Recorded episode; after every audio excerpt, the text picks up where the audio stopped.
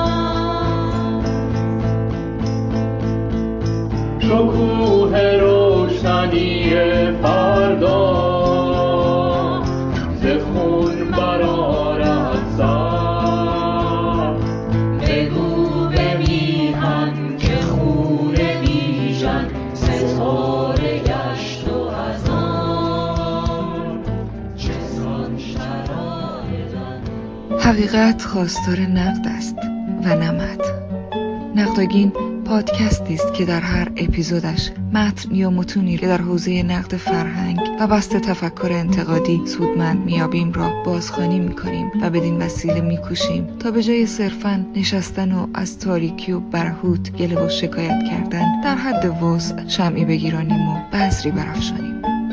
باری کوه باشکوهی که در افق فراروی خیش می‌بینیم از دانه های کوچک شن برآمده است. درختی تنومند نیز که در سایهاش می‌توان نشست از بذری ناچیز برخواسته است. نمی‌توان خیشتن و نیز جهان را با انقلاب و ناگهان تغییر داد. لذا گام های کوچک و ناچیز را برای اصلاح خیش و جهان میبایست جدی گرفت. حال با امید حرکت در این راه طولانی و جمعی و پرفراز و نشیب به این قسمت از برنامه گوش می‌دهیم.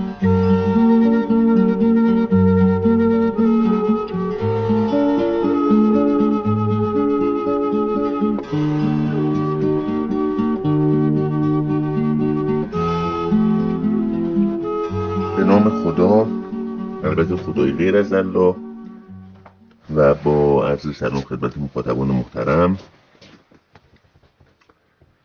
متنی که الان می‌خوام براتون بازخوانی صوتیش بکنم عنوانش هست وظیفه اخلاقی ما نسبت به مسلمان ها و نیز چپ ها چیست؟ به قلم آقای علیرضا موفق که به زبان و ادبیات محاوره نوشته شده و من هم در همان سیاق برای شما بازخوانی صوتیش می‌کنم. سکوت علی به معنای این است که در امر به دست آوردن حکومت است در مسئله خاص به دست آوردن حکومت است در چنان شرایطی که ایجاد کرده بودند که اگر ادامه می‌داد برای احقاق حق خودش وحدت و موجودیت جامعه نوین و جوان اسلامی متلاشی می‌شد در اون امر ساکته. نه در زندگی اجتماعی اونه که از جناب آقای خامنه ای دو جلسه در باره بحث کردن. و امشب هم اختصاصا بحث ایشون راجع به همین موضوع همین سوال خیلی مهمیه که مطرحه. و شاید ایشون بهترین کسی باشن که فعلا بتونن به این مسئله جواب بدن به خاطر اینکه هم مرد آگاه به زمان ما هستن و هم مرد بسیار آگاه نسبت به این مسئله خاص. و من از شما خواهش می‌کنم که هر کدام امکان براتون باشه در کنفرانس امشب ایشون شرکت داشته باشید. برای اینکه بسیار قابل استفاده خواهد بود. بسیار. ایشون به عنوان یک متخصص اینجا صحبت می‌کنه نه به عنوان فقط یک واعظ یک کنفرانس کاملا تحقیقی و علمی. و اون هم بر اساس برداشت ها و بینش امروز ماها. و این خیلی مفید و با ارزشه خدمت شما ارز بکنم که من چندی پیش با یک شخص کمونیستی برخورد داشتم. صحبتی با هم کردیم گفتگوی با هم کردیم. که ایشون در سن سالمندی هستن. و در رژیم سابق به لحاظ ایدولوژی کمونیست بودن و به نحو فعالم در انقلاب 57 مشارکت کردن. دیدم ایشون به اقتضای سنش و حضور مستقیمش در عرصه تحولات اجتماعی و سیاسی شاهد اصناف ظلم ها و خسارات و آسیب هایی که از ناحیه انقلاب 57 برخواست از آن روز تا به امروز بوده.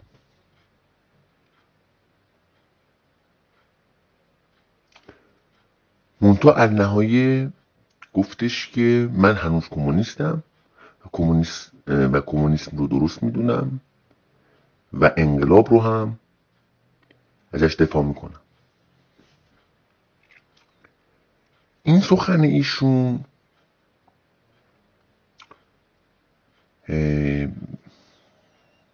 جرقی رو در ذهن من ایجاد کرد و معطوف شدم به شباهتشون با مسلمانان داعشی. چون قبلا توضیح دادم که به نظر من ما دو نوع مسلمون داریم الان. در قالب موارد اسلام مرده است. مسمای اسلام مرده است. مت... استحاله شده. نامش باقی مانده است. برای مثال اسلام دکتر سروش چهره خدا معاد معاد قرآن جسمانی است. روح روح در قرآن هنگام خواب نیز از بدن قبض می شود بهشت و جهنم قرآن بهشت لاسوگاسی و جهنم هیتلری و آشویستیش و فقه داعشیش نزد دکتر سروش تغییر کرده. اینها اموری تاریخی عرضی بشری خطاناک زمانمند مکانمند و عرفی بوده است. بعد ایشون نام فراورده فعلی رو هم می‌ذارن اسلام. من نمی‌دونم دیگه نسبت مسما و مضمون با قرآن و سنت نبوی چیست. ایمان مگر نامش اسلام است؟ تجربه معنوی و عرفانی و باطنی ما قبل تفسیر و صورتبندی زبانی مگر نامش اسلام است؟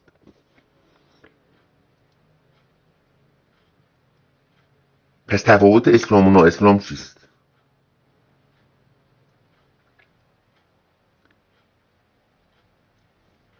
خدمت شما ارز بکنم که و بعضا ایشون به نحو حیرت آور و پارادوکسیکالی در ابتدای یک متن میاد از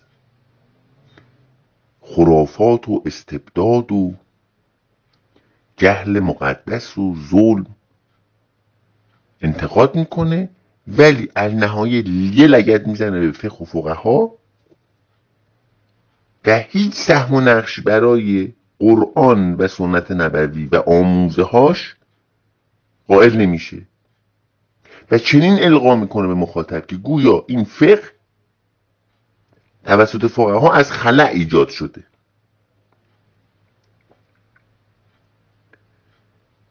نه خیرم. فقها در زیل سایه محمد ابن عبدالله زیستند و آموزها و فقه او را بست دادند و محمد ابن عبدالله اولین فقیه تاریخ اسلام بوده است. در قرآن حدود 500 آیه فقهی داریم. و فقط هم مشکلات از ناحیه فقه نیست. این فقه با سامانه و مهندسی و بافت سایر گزاره ها و آموزه های اسلام نیز هماهنگ سنخیت داره. برای مثال قتل مرتدی که در سنت نبوی هست جوازش در قرآن هم در آیه 217 سوره بقره اومده که این مرتد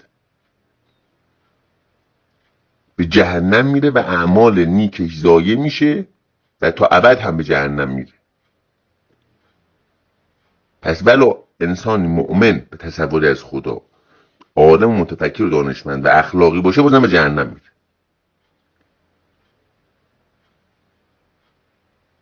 و مواضع مختلفی که نسبت به کفار داره و جهنمی بودنشون. و دیگری ستیزی که داره و احساس حقیقت یافتگی که داره و تعبد و تسلیم و اطاعت محضی که این سلطان مستبد دو توتالیتر و مذکر یعنی الله یعنی تصویری که قرآن از خدا برساخته از بشر می‌خواد اینها برای آسیب زده در آسیب زدن به اقلانیت و عدالت و معنویت و اخلاق سهم و نقش داره.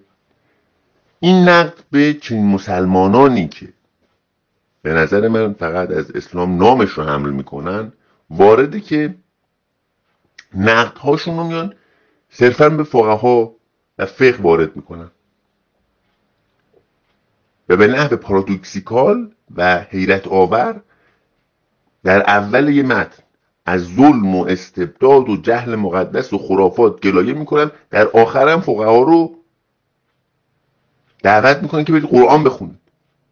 خب کسی از این خرافات و جهلهای مقدس و ظلمها و خسارتها و آسیبها خود قرآن و سنت نبوی یا در تولیدش نقش و سهم داشته یا در تقویتش یا مانع اصلاح شدنش. به خاطر مقدس کردن یک سری امور و گزاره ها و آموزه های عرفی و خطاناک و بشری.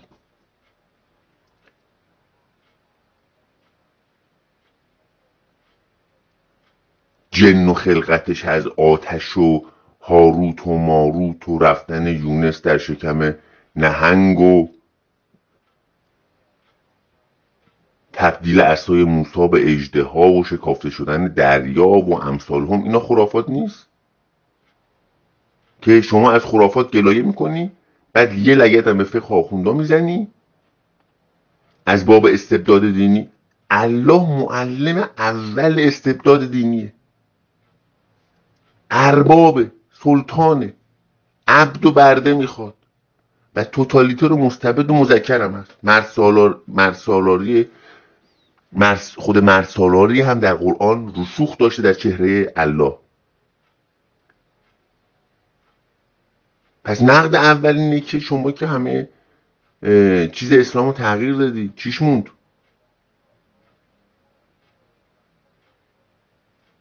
خب این نماز و روزش هم تغییر بدیم و اینا عرضیه دیگه.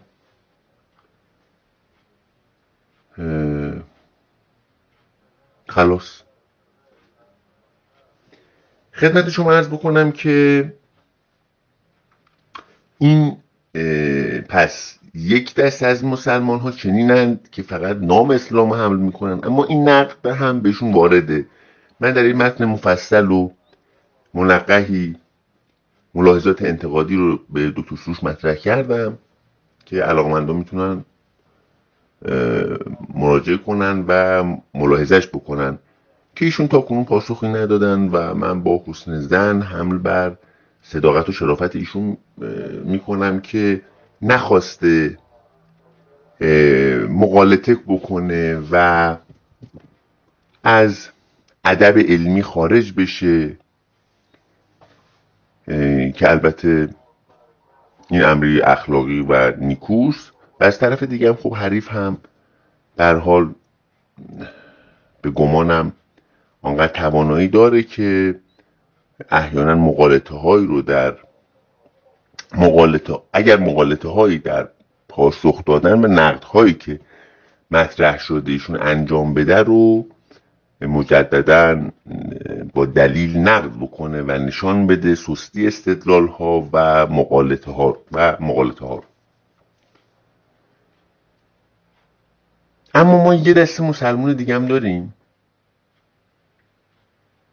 این دسته اول این حسن رو دارن که به لحاظ عملی به هر ترتیبی بوده با هر بالانس تئولوژیک و شعبد بازی ایدولوژیکی بوده الان در عمل با حقوق بشر و دموکراسی و عدالت و اقلانیت این زمین و زمانه تاریخی تعارض ندارند. این حس هست ولی این نقدم هست که چرا به سهم خود قرآن و سنت نبوی در مشکلات اشاره نمی کنید اما مقالطه و تحریف تقصیر رو میندازید گردن فقه و فقها. و انگار این فقه هم از خلل رویده. و فقها فقه محمدی و آموزه های اسلام بس ندادن. البته در برخی موارد تا حدودی تعدیلش هم کردن. اگر وضعش از منظر داعشیگری بدتر بود. فقه موجود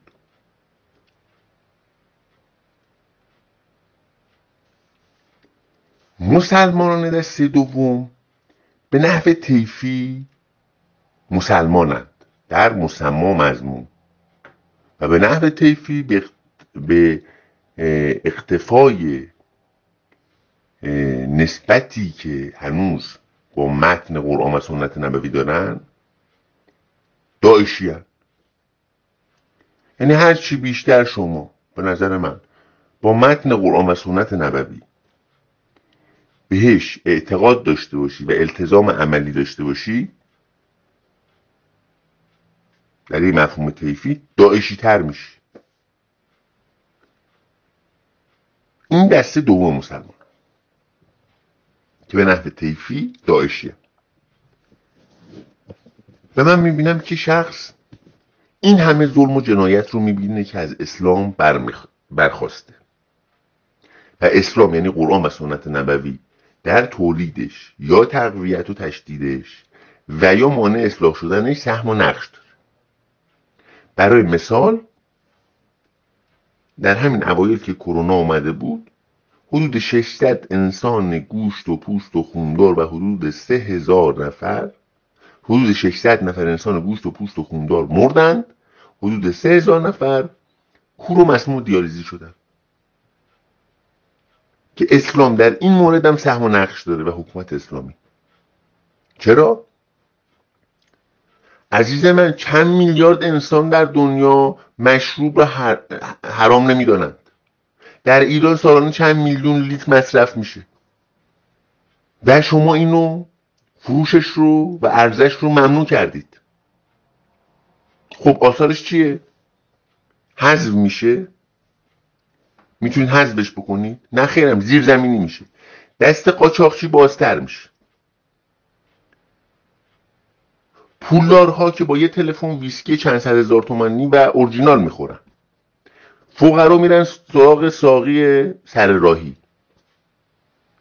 و مشروب تقلبی گیرشون میفته و میمیرن. عموما این آسیب ها که اشاره شد فوت و مسمومیت و کور و دیالیزی شدن این متوجه فقراست. پولدار میارن در خونش و مشروب اورجینال بهش میدن. عرق سگی دستازم نمی‌خوره. وقتی مخفی شد زیرزمینی شد دست قاچاقچی باز میشه.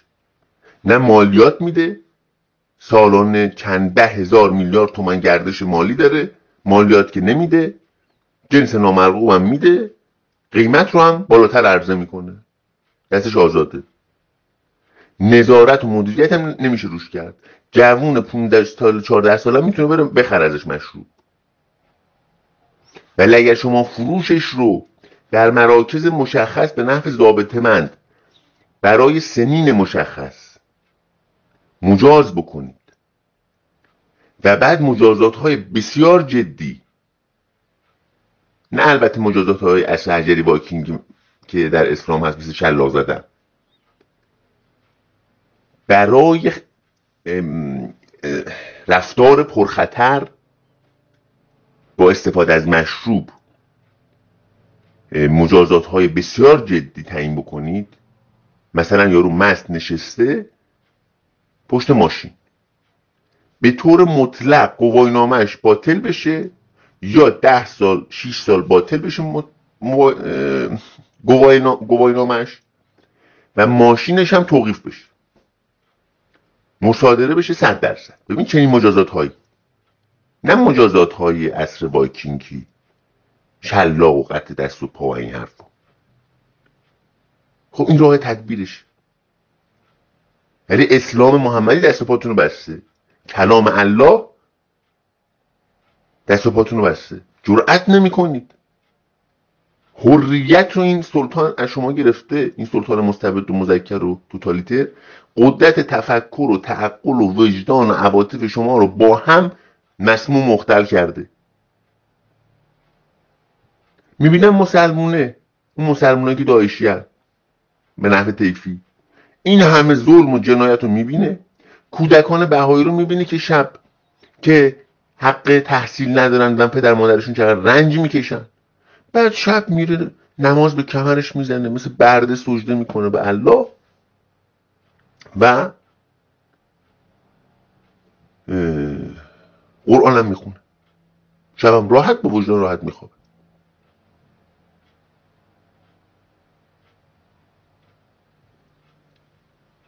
خب اگه طرف می‌بینم با این افراد گفتگو ممتنه چون با گفتگو زمینه هایی می‌خواد. از جمله تعهد اخلاقی و التزام طرفین به استدلال ورزی. یعنی صادقانه و مجدانه استدلال بکنیم. و اگر استدلال طرف مقابل رو چون مسئلهمون حل یک مسئله باشه صادقانه و مجدانه بدون تعبد و تعصب و جزم و جمود.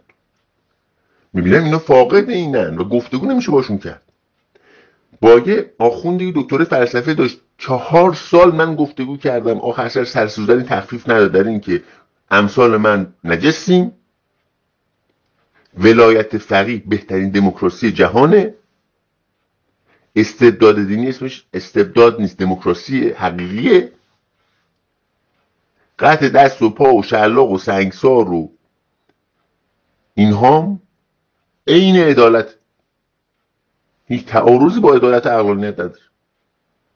نه آب در هاون. آب در هاون کوبیدنه.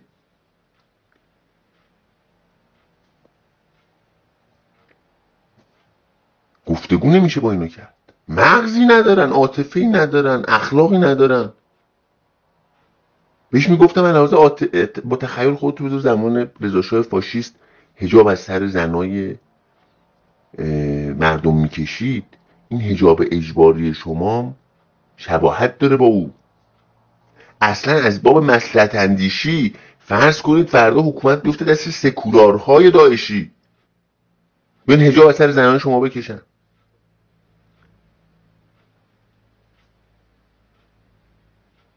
دم هیچ تأثیری در وجدان این آدم من نتونستم بذارم. یه مسلمان دیگه که اونم دو تا لیسانس داشت یکی لیسانس فلسفه بود و بازنشسته آموزش پرورش بود. در اونم همینطور.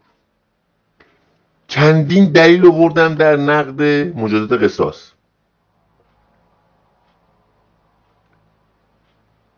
استدلال محکم که آقا تحدی کردم برید تمام مسلمان های مرده و زندهتون رو جمع کنید. از اجنم کمک بگیرید پاسخ همو بدید. یه تفسیر ارائه دادم در تحت عنوان ملاحظات انتقادی در آیه قصاص که اساسا قصاص رو شما اشتباه فهمید 1400 سال. قصاص در سنت سار اون آیه متضمن این معنی است که قبیله شما یه زن کشتن شما یه زن بکشید. چون قبایل با هم جنگشون می‌شد. فرض کن یه برده از اون یکی کشته بودن اینا واسه خونخواهی می اومدن ده تا مرد و اونم آزاد رو میکشتن نه برده رو. گفت تعادل رو در ارزش رعایت بکنید. ارزش یه برده با یه آزاد فرق می‌کنه. اگر یه برده کشتن یه برده بکشید. اگر یه زن کشتن یه زن بکشید. چون ارزش زنم با مرد فرق می‌کرد. حتی در دیات. هم از جنبه حقوقی هم از جنبه مالی. اگر یه مرد کشتن هم یه مرد بکشید. مجازات قتل عمد مسئولیت کیفری در مجازات قتل عمد هنوز شخصی نشده بوده در فرهنگ قبیلی. در فرهنگ قبیله قبیله یعنی یه نفر. تقسیم کار به وجود نیامده بوده. فردیت به وجود نیامده بوده. من شاغل ساده بوده مثل چوپانی و دامداری و ماهیگیری و کشاورزی همه می‌تونستن انجام بدن. تقسیم کار و فردیت به وجود نیامده بوده. و اعضای قبیله جزو اموال رئیس قبیله بودن. اون ولایت داشته بر. اعضای قبیله. الان شما یه نفر از شما طلب داره. شما بر اموال ولایت داری. مالک. اون چکو میاره دادگاه. شما می‌تونی پول نقد بهش بدی. می‌تونی ماشین تو بهش بدی؟ می‌تونی معادل اون ارزش معادل مبلغی که بهش بدهکاری یه فرش بهش بدی. انتخاب این که کدومی که کدوم یکی از این انبار رو بهش طلب کارت بدی با شماست که مالک اموالتی این رئیس قبول قبیله بوده تعیین می‌کرده کدوم یکی از اموال افراد جز اموال قبیله بودن. اموال رئیس قبیله بودن. الان یه برده کشته شده ما کدوم یکی از این برده ها رو برای قصاص بدیم به قبیله طرف مقابل بکشه؟ محمد اومد این سنت سا رو تعدیل کرد. گفت اگر یه نفر کشتن ازتون ندید ده نفر بکشید. یه نفر بکشید. پس تعادل رو رعایت کنید. از نظر تعداد اصراف در خونریزی نکنید. اگر یه نفر کشتن یه نفر بکشید. تناسب رو رعایت کنید در ارزش. اگر یه زن کشتن یه زن بکشید. یه برده کشتن یه برده بکشید. یه برده کشتن نرید. یه مرد آزاد رو بکشید که ارزشش بیشتره ارزش مالیش.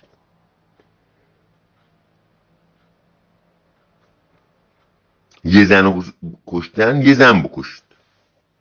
تعدیلش کردین سنت رو. دلایل مختلفی رو بردم که اصلا قصاص رو شماها اشتباه دارید تفسیر می‌کنید اون آیه قصاص رو در سوره بقره. حالا در تفسیر فعلی استدلال کردم که اولا مجازات اعدام ظالمان است. چرا ظالمان است؟ ما ریسک مجازات بیگناهان رو داریم. ما ریسک مجازات بیگناهان داریم. در نظام های غذایی مدرن و توسعه یافته و علمی که پلیس علمی دارن نه در قوه قصابیه ما.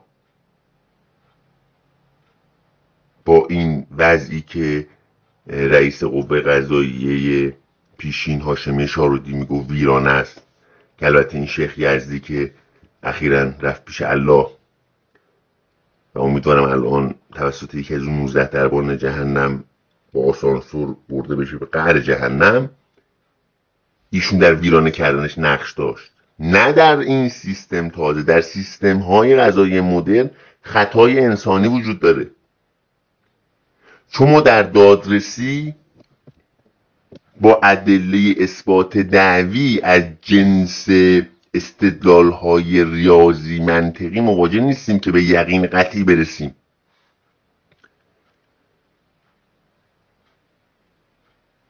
برای مثال یه استدلال فلسفی با مقدمات بدیهی. هر جزئی از کل خودش کوچکتر است. هر کلی از جزء خودش بزرگتر است. X جزء کلی است به نام y. پس x از y کوچکتر است. این گزاره نتیجه گیری صد درصد یقینی معتبر و سائه و صحیح. مطابق و واقع است. ولی ادله اثبات حقوقی در روند دادرسی از این جنس نیست. حتی طرف میاد اقرارم که می‌کنه. در دادگاه بازم ما به علم یقینی نمی‌رسیم چون ممکنه طرف به خاطر نجات معشوقش اقرار دروغ کرده.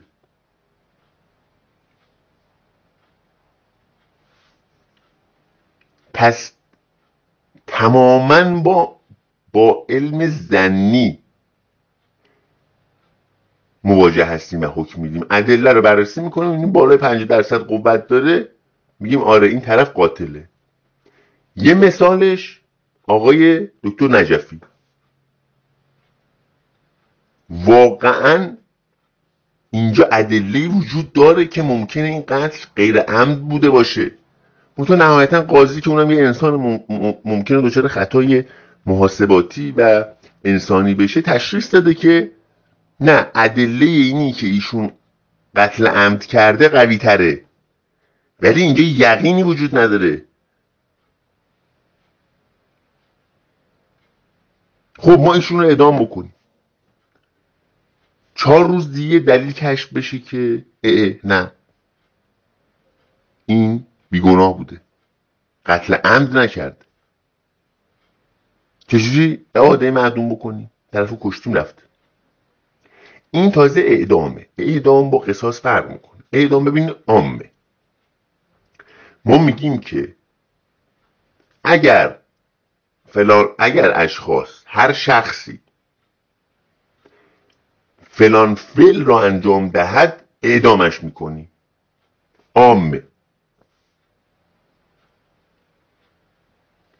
در قصاص اختیار میفته دست اولیای دم.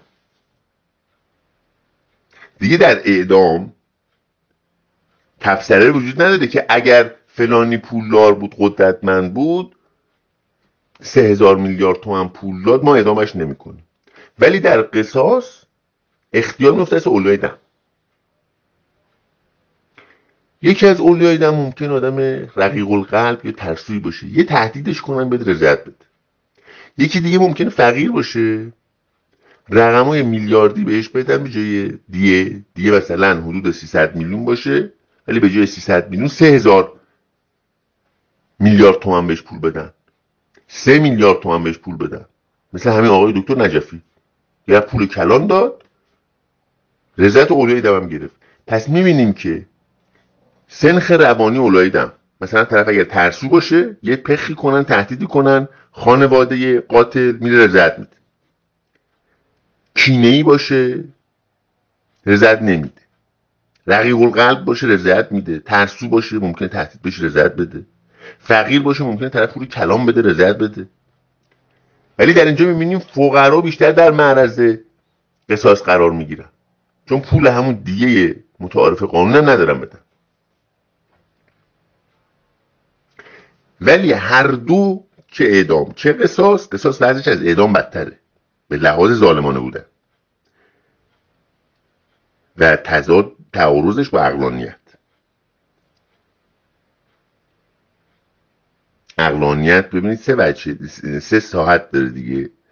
نظری عملی گفتاری.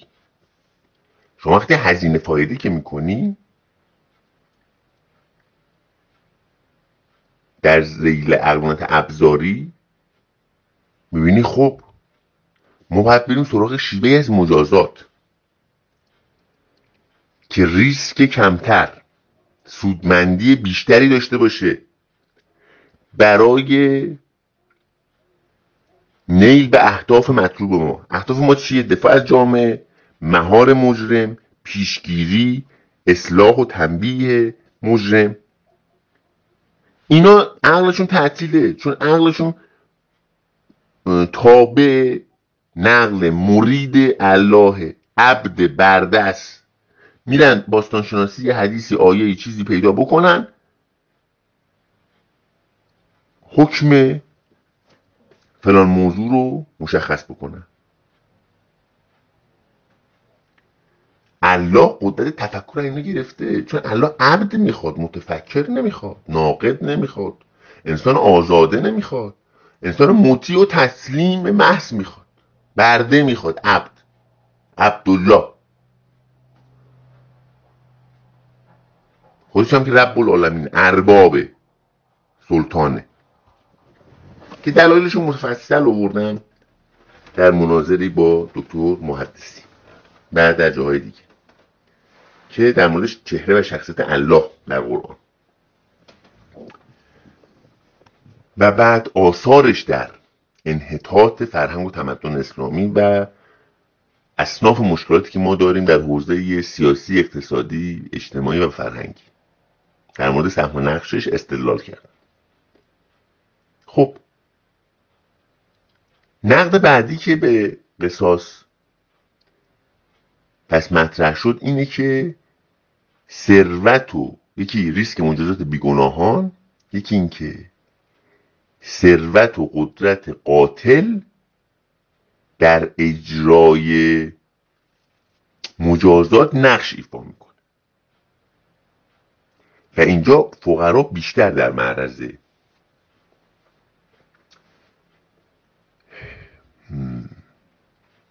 قصاص قرار می‌گیرن. خب و نقد های دیگه.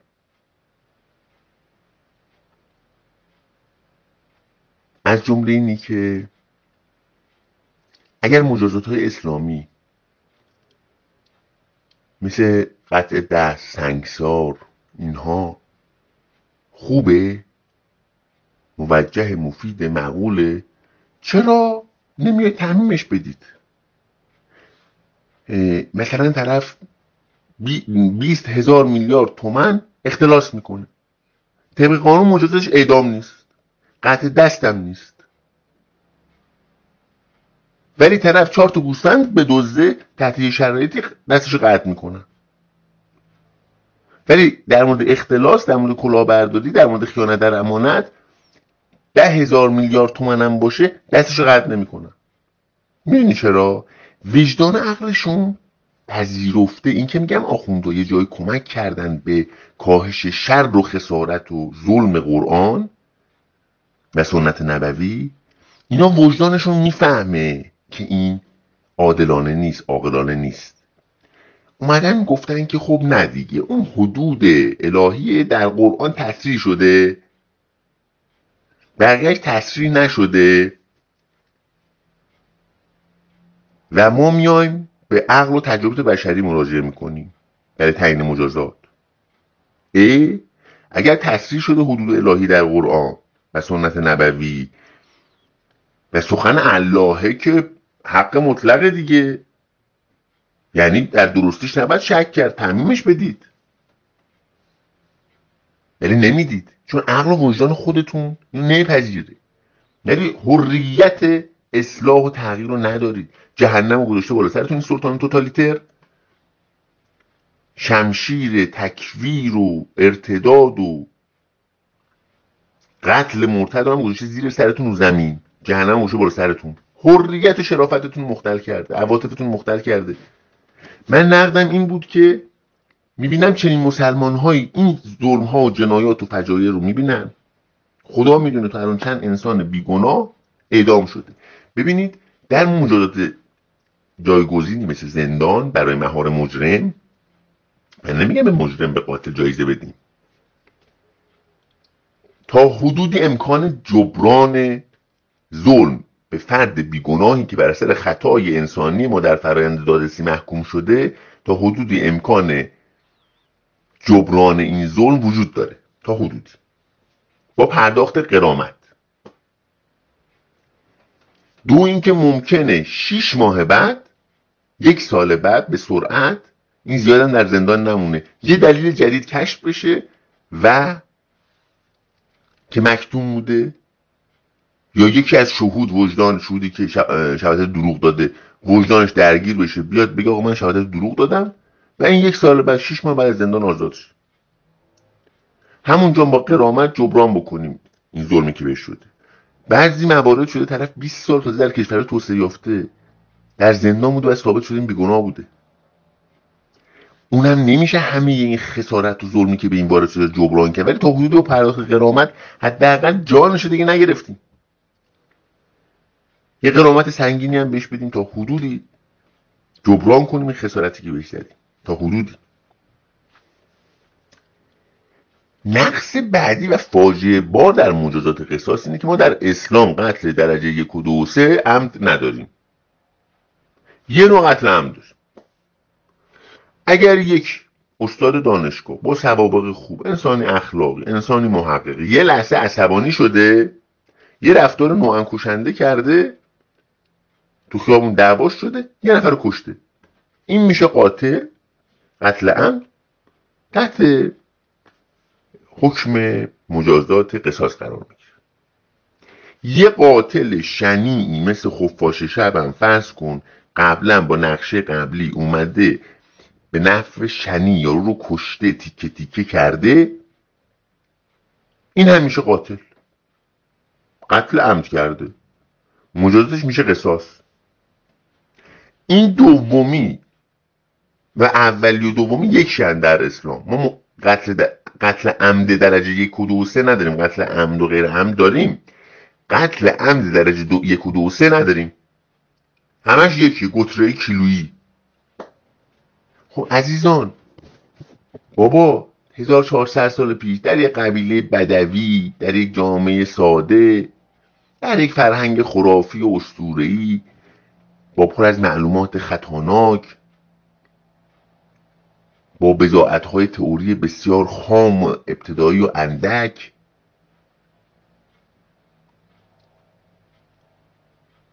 اینها یک تمهیداتی برای سامان جامعه اندیشیدن قرار نیست اینا رو بیاریم تو قرن بیستم 1400 سال بعد. تو عصر اینترنت و کامپیوتر ماهواره. خب بیاید اصلاحش بکنیم. آقا رفتی تو جهنم با من.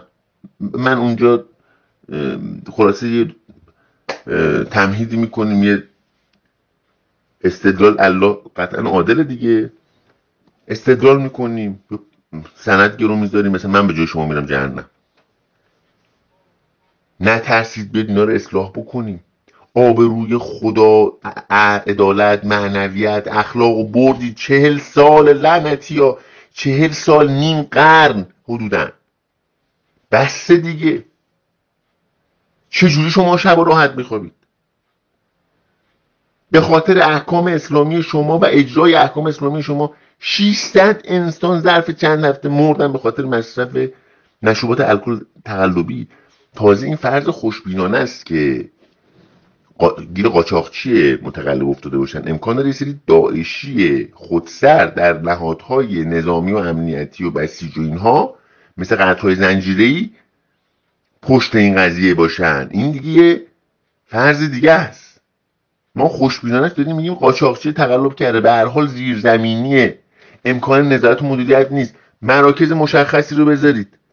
بفروشن. بابا مالیاتتون هم بگیرید. توریست رو هم فلج کردید با این سیاست های داعشی و اصر حجری. توریست می‌تونه تا دو برابر نفت درآمد تولید بکنه اشتغال تولید بکنه به فقرا کمک بکنه. بسته چهل سال بوده نیم قرن گذشت. اولا اردک چهل سال آزمون خطا می‌کنه تجربه کسب می‌کنه و رشد می‌کنه. خب سخن در این بود که وظیفه اخلاقی ما با این آدم ها چیست؟ نسبت به این آدم ها می‌بینم که نقد و گفتگو که ممتنعه. چون این عقل خشکی سنگ. برده الله. دیدم وظیفه اخلاقی اینه که اعتراض و دوری. در حد ضرورت و کفایت با اینها تماس برقرار بکنه آدم با این مسلمی پس اون یکی کاسبه. دیگه نمی‌تونه یه مشتری میاد تو مغازش بگه که مثلا سوپرمارکت داره بگه شما مسلمان نه بفرما بیرون.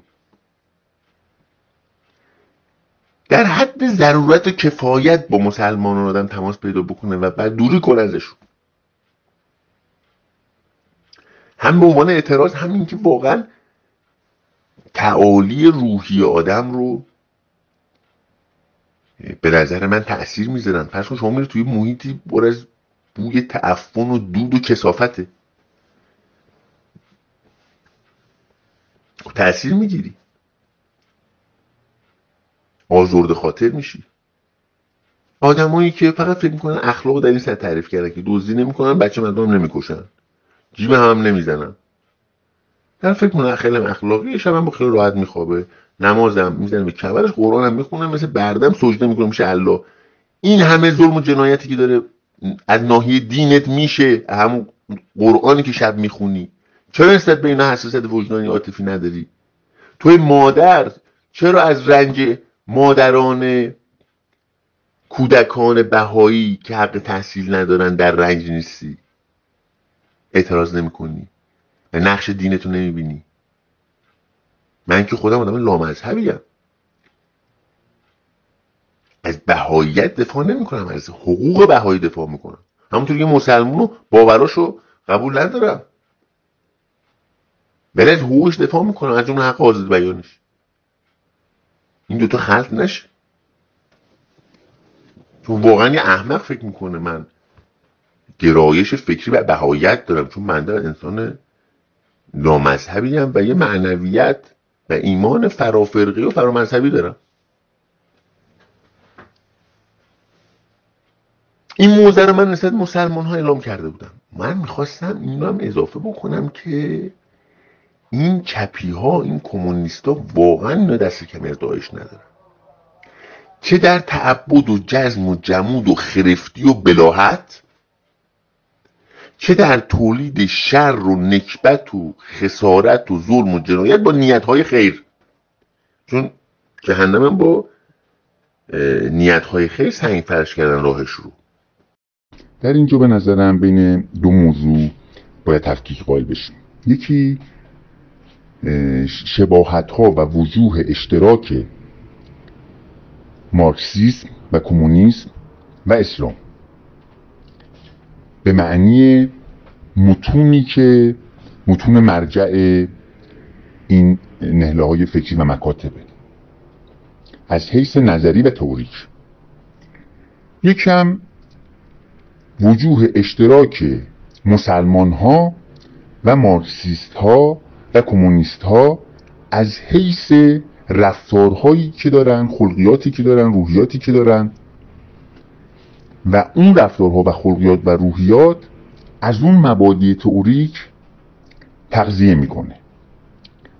یا عینا اون رو اعمال می‌کنه یا به هر حال در اون راستا تأثیر می‌گیره تا حدودی بین این دو موضوع جهت بررسی مد نظر در این نوشتار که داره بازخونی صوتی میشه این تفکیک به نظرم لازم میاد از حیث تئوریک یکی از شباهت های این دو مکتب این دو نهله فکری از منظر معرفت شناختی است. از منظر تلقی اینها از مکانیزم شناخت و حدود شناخت حدود معرفت و توانایی انسان در کشف و فهم و حزم حقیقت. شما اگر عنایت بکنید اسلام چون خودش رو سخن الله می‌دونه سخن امر مطلق می‌دونه خودش رو کامل می‌دونه خودش رو بی نقص می‌دونه. محمد ابن عبدالله خودش رو کامل کننده مکارم اخلاق می‌دونه اصفه همه بشریت در تمام زبانها و زمانها و مکانها می‌دونه. رحمت للعالمین می‌دونه. و گزارهایی که بیان می‌کنه مطلق. چند و حقیقت دو دو تا چهار تا در مشت ایشونه. و لذا توهم و تفرعون معرفتی در این متن موج می‌زنه. در کمونیسم و مارکسیسم هم ما می‌بینیم که این جزمیت وجود داره. خودشون رو ایدئولوژی علمی مینامیدند. انگار دو دو تا چهار تا. ما در یک دامنه محدودی از معارف بشر می‌تونیم ادعای یقین بکنیم. برای مثال در استدلالی که مقدماتش بدیهیه. هر جزئی از کل خودش کوچکتر است. X جزئی از y است پس x از y کوچکتر است. اینو عقل همه ما تصدیق می‌کنه. در حوزه ریاضه در حوزه منطق. بعد حالا میایم در حوزه علوم تجربی که ابجکتیو بین الاذهانیه آزمون پذیره پیش بینی پذیره و قابل تجربه برای همگانه. بعد میایم وارد یه ساعت دیگه میشیم هستی شناسی خداشناسی پیشگویی در مورد آینده تاریخ.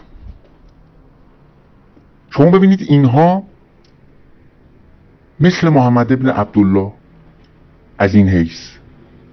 بچه شبر رو مد نظر دارم. چنان در مورد تاریخ صحبت می‌کردن که انگار تاریخ یک سری قوانین ریاضی صفت داره و اینام موفق شدن. دو, تا چهار تا کشفش بکنن و آینده تاریخ رو پیش بینی بکنن. البته در اینجا داخل پرانتز دو نکته رو عرض کنم. اولا برای اینکه بیانصافی نشه وضع اسلام از این حیث وخیمتر و فاجامیزتره این توهم و تفرعون معرفتیش. به خاطر اینی که قرآن و جناب محمد ابن عبدالله ادعای تقریر ذهن و افکار و احکام و ارزش ها و اهداف و عواطف خدا رو داره. آدرس کوچه پس کوچه جهنم و بهشت هم میده. دربان های جهنم تعدادشون 19 عدده و ایشون اطلاع دارن. یعنی واقعا یک حجم عظیمی از جنون, جنون لازم داره این مدعیات. ثانیا من در این سخنان و شبیه به این مخاطبان محترم عنایت داشته باشم. این پیشفرز رو محل مناقشه قرار نمیدم که اصلا آیا شخصیت محمد ابن عبدالله وجود خارجی داشته یا نه. هستی تاریخیش آیا محل مناقشه هست یا نه؟ وساقت تاریخی قرآن آیا محل مناقشه هست یا نه؟ من این مفروضات رو داخل اپوخه می‌ذارم و مورد مناقشه قرار نمیدم و الا مطلع هستم که راجع به هر کدوم از این موارد از جمله این که قرآن رو آیا یک نفر نوشته یا چند نفر نوشتن؟ آیا دقیقا در اون زمان و مکان مورد ادعای مسلمان ها این کتاب به وجود اومده تعلیف شده یا نه در زمان, در زمان دیگه و در مدت زمانی طولانی تر و توسط اشخاص متعدد؟ اینا همش مورد مناقشه قرار گرفته. از جمله تأکیدن وساقت تاریخی قرآن. این رو من در این مباحث مورد مناقشه قرار نمیدم و مفروض می‌گیرم. خب از پرانتز که بگذریم این موضوع رو داشتم در مورد صحبت می‌کردم با شما عزیزان که توهم و تفرعون معرفتی مارکسیست ها و کمونیست ها در رابطه با مقوله تاریخ و کشف حقایق مربوطه و بعد پیامبرانه پیشگویی کردن. و بعد با جزمیت یک سری گزاره خام یا نادرست و خلاف واقع رو علمی نامیدن و بر سر دیگران کوفتن. از موضع مطلق. در صورتی که تاریخ پدیدار و مقوله نیستش که ما بتوانیم آن را ببریم داخل آزمایشگاه و همه وجوهش رو با روش تجربی بکاویم و قوانینش رو با این گمان که شبیه به قوانین ریاضی یا شیمیه کشف بکنیم و پیامبرانه آیندهش رو پیشگویی بکنیم. از جمله چون در شکلگیری تاریخ یکی از معلفا و عناصر مهمش انسان هست. و انسان در مواردی با شنیدن نقد مسیرش رو عوض می‌کنه. جناب مارکس نظام سرمایداری رو نقد می‌کنه. نظام سرمایداری خودش رو ترمیم و تصحیح می‌کنه. بازبینی انتقادی نسبت به خودش انجام میده. و مسیر عوض میشه. یه نفر اگر به ما بگه که آقا که داری میری اون جلوتر یه چاه هستا میفتی توش. خب ما مسیرمون عوض می‌کنیم. حالا فرض کن طرف پیشگویی کرده که ما میفتیم داخل چاه. بعد البته پیشگویی ناظر به آینده دوره من در مثل مناقشه نکنیم. برای وضوح بخشیدن به مراد و منظور بیانش می‌کنم. بعد از اینی که این پیشگویی خودش رو به ما اعلام می‌کنه خب ما مسیر رو عوض می‌کنیم نمیریم داخل چاه. از این توهم و تفرعون معرفتی این دو موجود مورد اشاره و در حال مقایسه که بگذریم و چه شباهت دیگرشون؟ در رابطه با مواجهشون با کلمه منحوس آزادیه به قول که این آخوندهای قدیم. اگر حضور ذهنم اشتباه نکنه شیخ نوری. اونها آزادی رو حقوق بشر رو فرهنگ رو کلا روبنا می‌دونستن نه اصیل. یکی از توهماتشون این بود. از این که بگذریم آزادی و حقوق بشر رو صرف نظر از این روبنا دونستن و غیر اصیل دونستنش وازلین نظام سرمایداری می‌دونستن برای سپوختن خلق زحمتکش. این اسلام هم با آزادی دقیقا نسبت جن و بسم الله داره. یعنی چون عبد می‌خواد کسی رو می‌خواد که تسلیم بیچون و چرا باشه در خلوتش در درونش هم الله این سلطان مستبد و مذکر و توتالیتر رو انکار نکنه. مدعیات بلا دلیل مندرج در قرآن و تعبدن بپذیره و چند و چون نکنه. شما قرآن چهار تا حالا مقالطه جایی کرده به زعم خودش استدلال شاید به نامه. مثل تحدی و امثال اصلا استدلال نداره. فقط یک ادعانامه و خراف نامه است. و خوفنامه. که درس بردگی میده بردگی فکری و وجودی و عاطفی و همین شون تو باید تسلیم الله بکنی. الله حالا کیه؟ آقا خدا رو شما به ما افکارش و ارزشاش و احکامش و اهدافش و عواطفش رو قانع بکنید نشون بدید.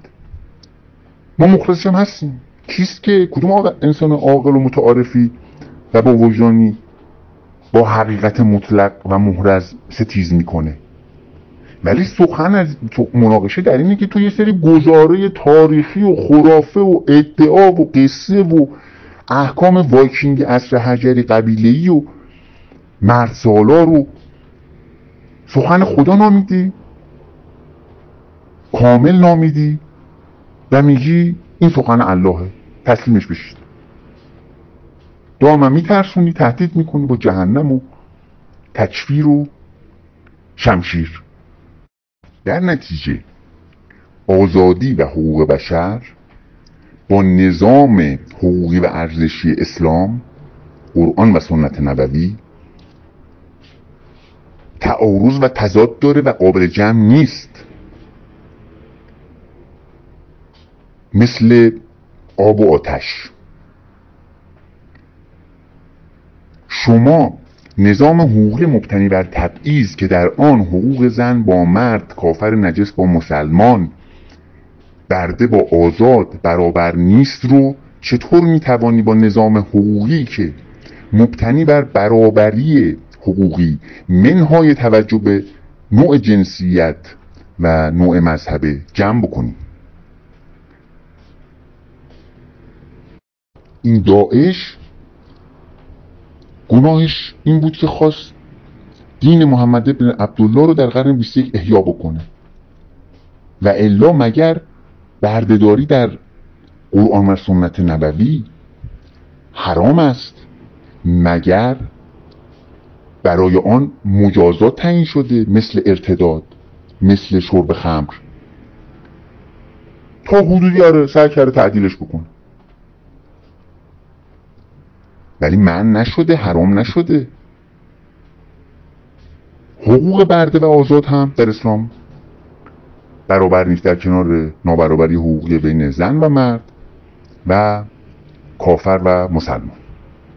در مورد وچه شبه اول یعنی توهم و تفرعون معرفتی و موضع معرفت شناختی این دو مکتب و نهله فکری یک نکته رو جهت تکمیل اضافه کنم.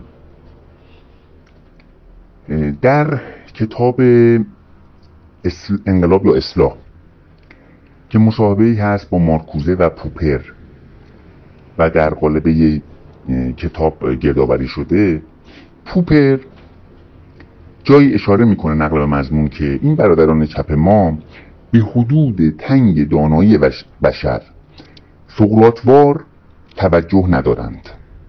من اضافه کنم که به حدود تنگ دانایی و نیز توانایی بشر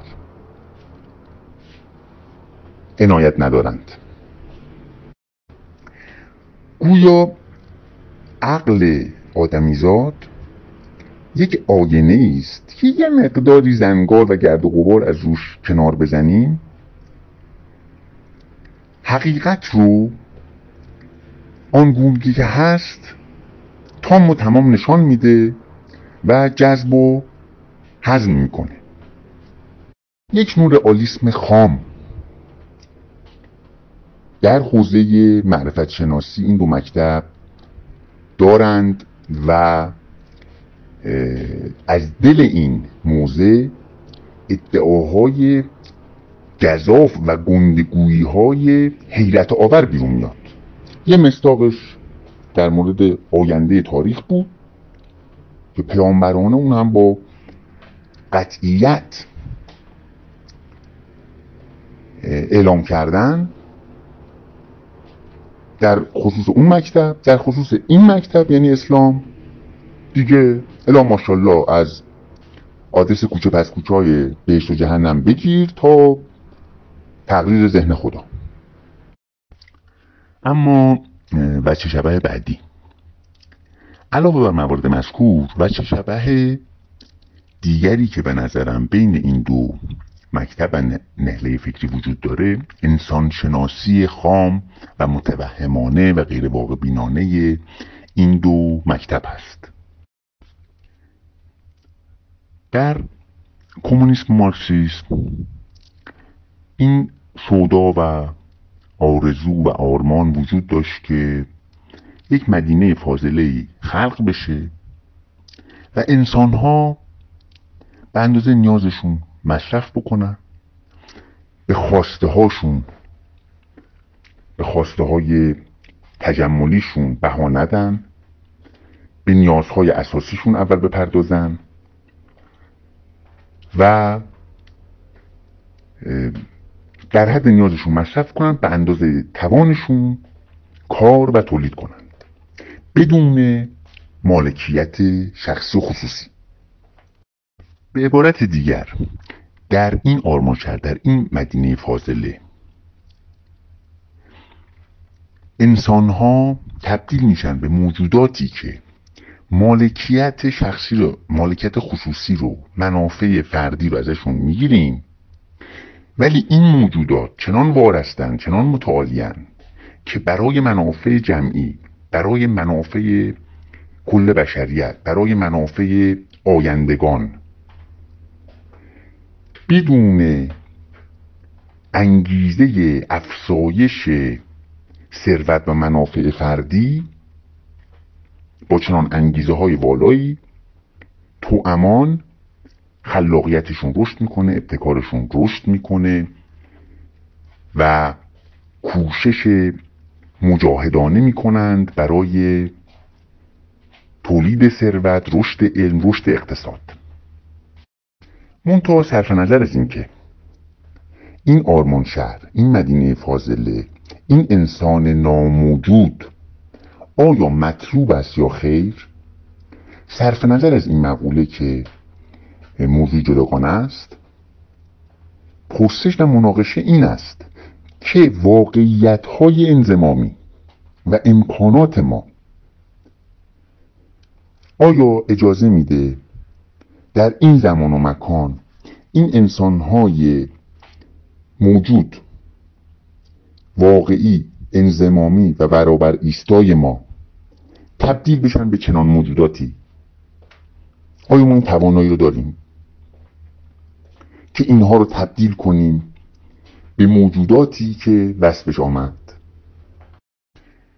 ببینید در اینجا تقریر آرزو و بیان آرمان و یا شعر گفتن محل مناقشه نیست. بلکه محل مناقشه این است که واقعیت های این زمان و مکان به ما اجازه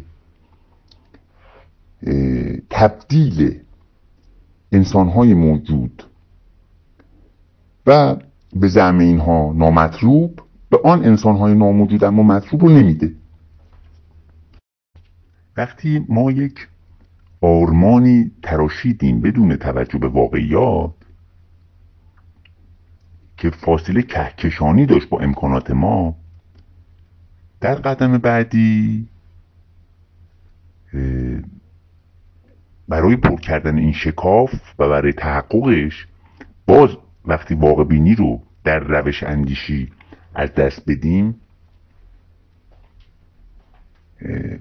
در مقدوراتمون در ارزیابی مقدوراتمون از دست بدیم.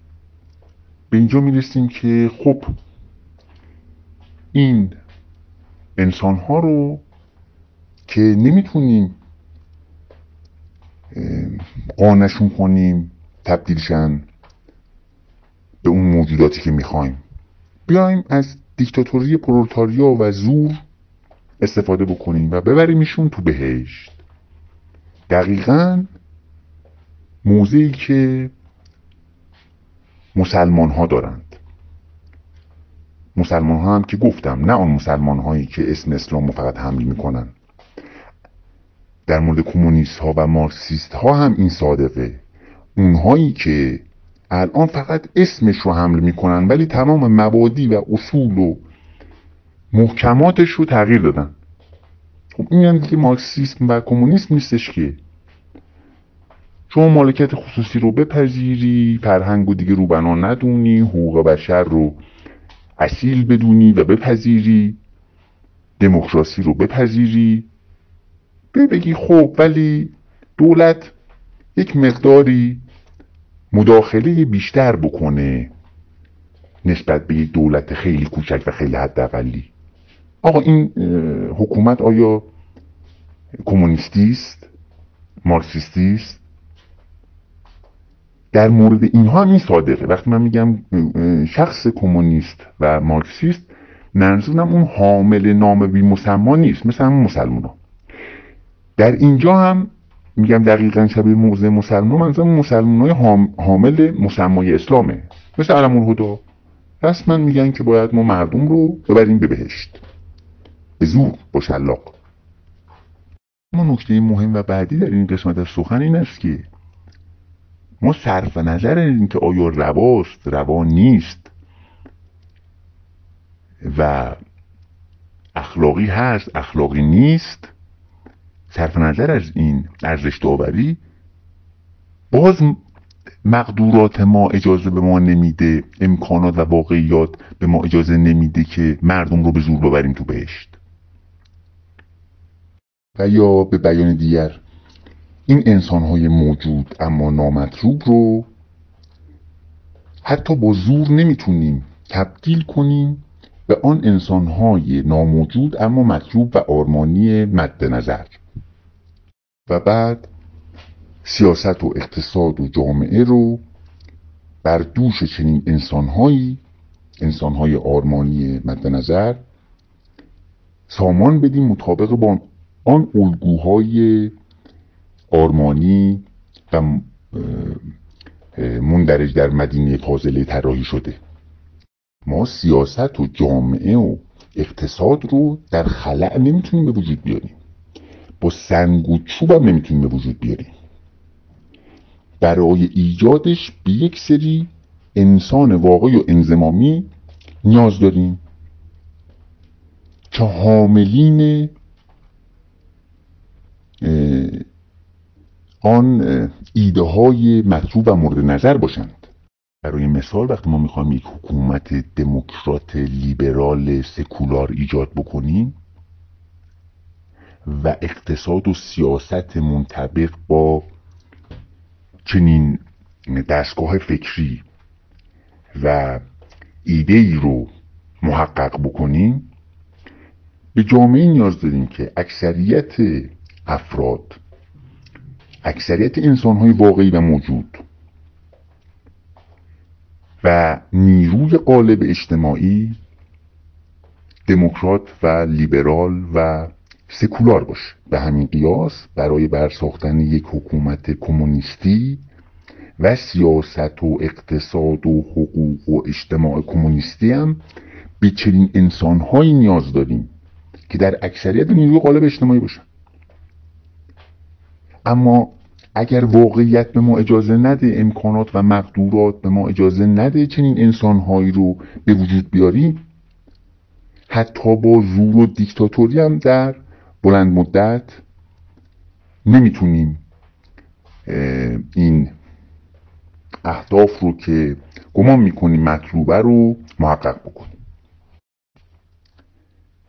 حال اسلام هم به نظرم به این معزل دوچاره. به معزل انسانشناسی متوهمانه و غیر واقع بینانه و انسانشناسی گسسته شده از واقعیت های انزمامی. در اسلام ما یک آرمان شهر داریم که در این آرمان شهر انسان ها آزادی و فردیت و اقلانیت استدلالی و انتقادی رو کنار می‌گذارند. عبد و مطیع و تسلیم دین الله میشن.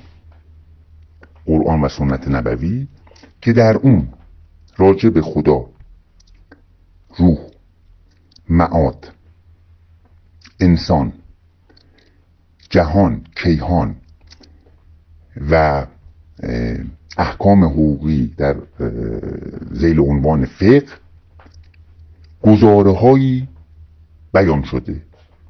این گزاره حسب ادعا سخن الله مطلق این دین کامل بی نقصه و مردم باید تبعیت بکنن و تسلیم بشن و عبد بشن و برده بشن در مقابل این گزاره ها که حسب ادعا سخن الله. و بعد یک امت واحده درست بشه که بین اونها وحدت عقیدتی وجود داره. اما و هزار اما که عشق آسان نمود اول ولی افتاد مشکل ها بر ساختن امت واحده مطلوب اسلام صرف نظر این که مطلوب است یا نیست؟ اصلا فرض می‌کنی این گزاره ها همش گزاره های ناظر به هست و نیستش منطبق با واقع است. گزاره های ناظر به خوب و بدش عین اخلاق فراتاریخی آداب و رسوم و سبک زندگیش با دلایل موجه بر دیگران برتر این دین کامل واقعا مدعیاتی که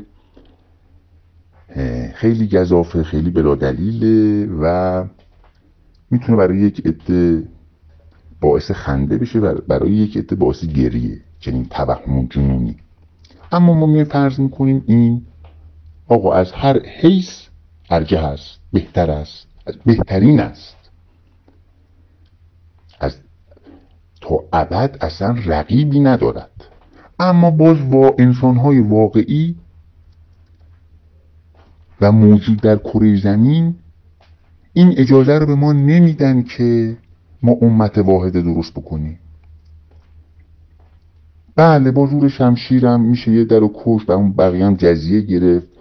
حقوق نابرابر براشون قائل شد. تحقیرشون کرد. بعد تو سرشون زد. ولی بعد اونام قدرت پیدا می‌کنن به هر حال شورش می‌کنن علیه ما. و در عمل ما این امکان رو نداریم که این امت واحده رو به وجود بیاریم. سراسر جهان همه مسلمان بشن. شماها ببینید واقعا برید در عمقش بعضا شاید دچار حیرت بشید موهای تنتون سیخ بشه بعضا شاید گریه کنید وحشت کنید. این هیجانات مختلف با تعمل به عمق فاجعه می‌تونه در آدمی ایجاد بشه. متحری تازه یکی از قولهای اینا که تو هر صد سال یه آخوند میاد یه مسلمون میاد مثل این.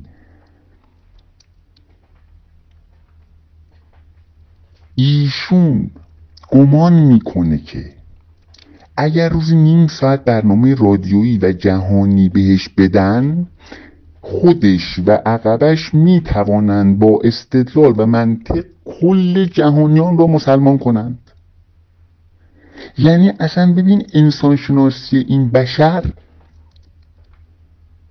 چقدر سخیفه چقدر متوهمانه است چقدر جوم آمیزه اصلا ما فرض می‌کنیم تو برای همین خرافات و عباطیل و خزعبلاتت برهان قاطع داری. یعنی خدا رو ثابت کردی الله رو الله قرآن رو. متشخص خالق.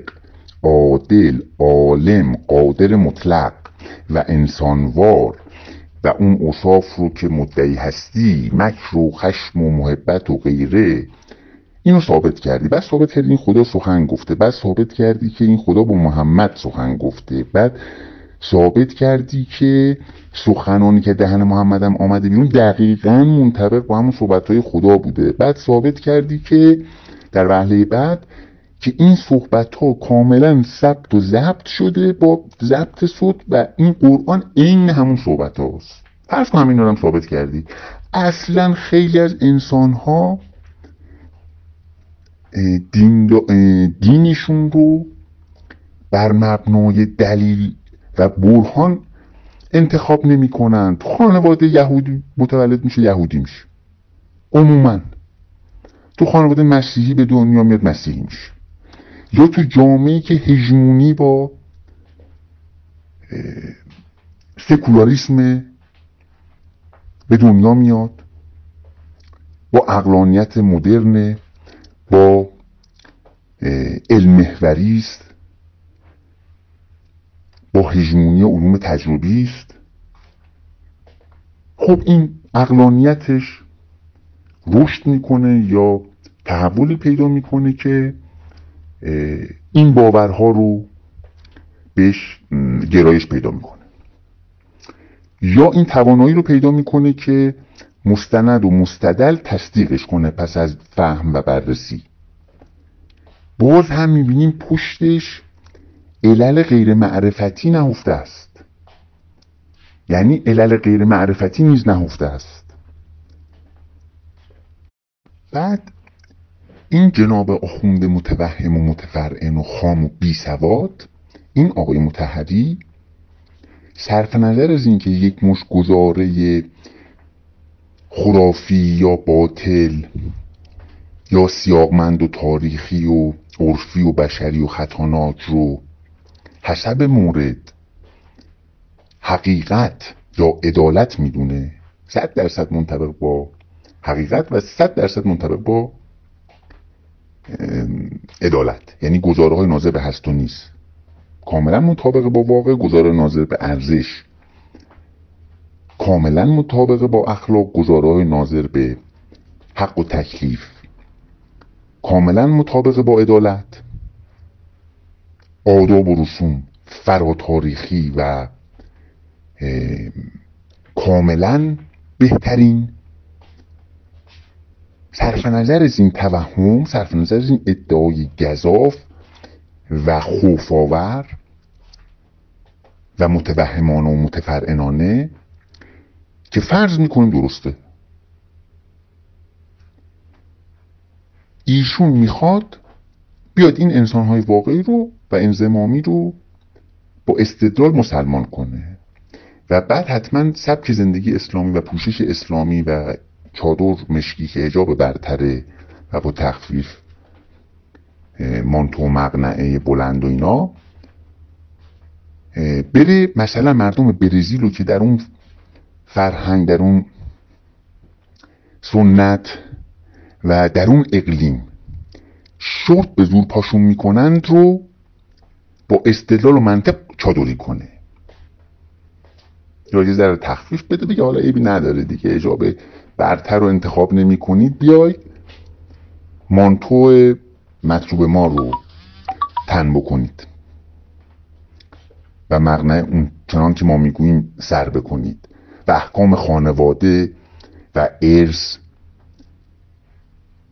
و مجازات و غیره رو منطبق بکنید با اسلام سنگسار کنید قطع دست بکنید ارث زن رو بکنید. نصف مرد. واقعا آدمی دلش میسوزه. برای این حد از جهالت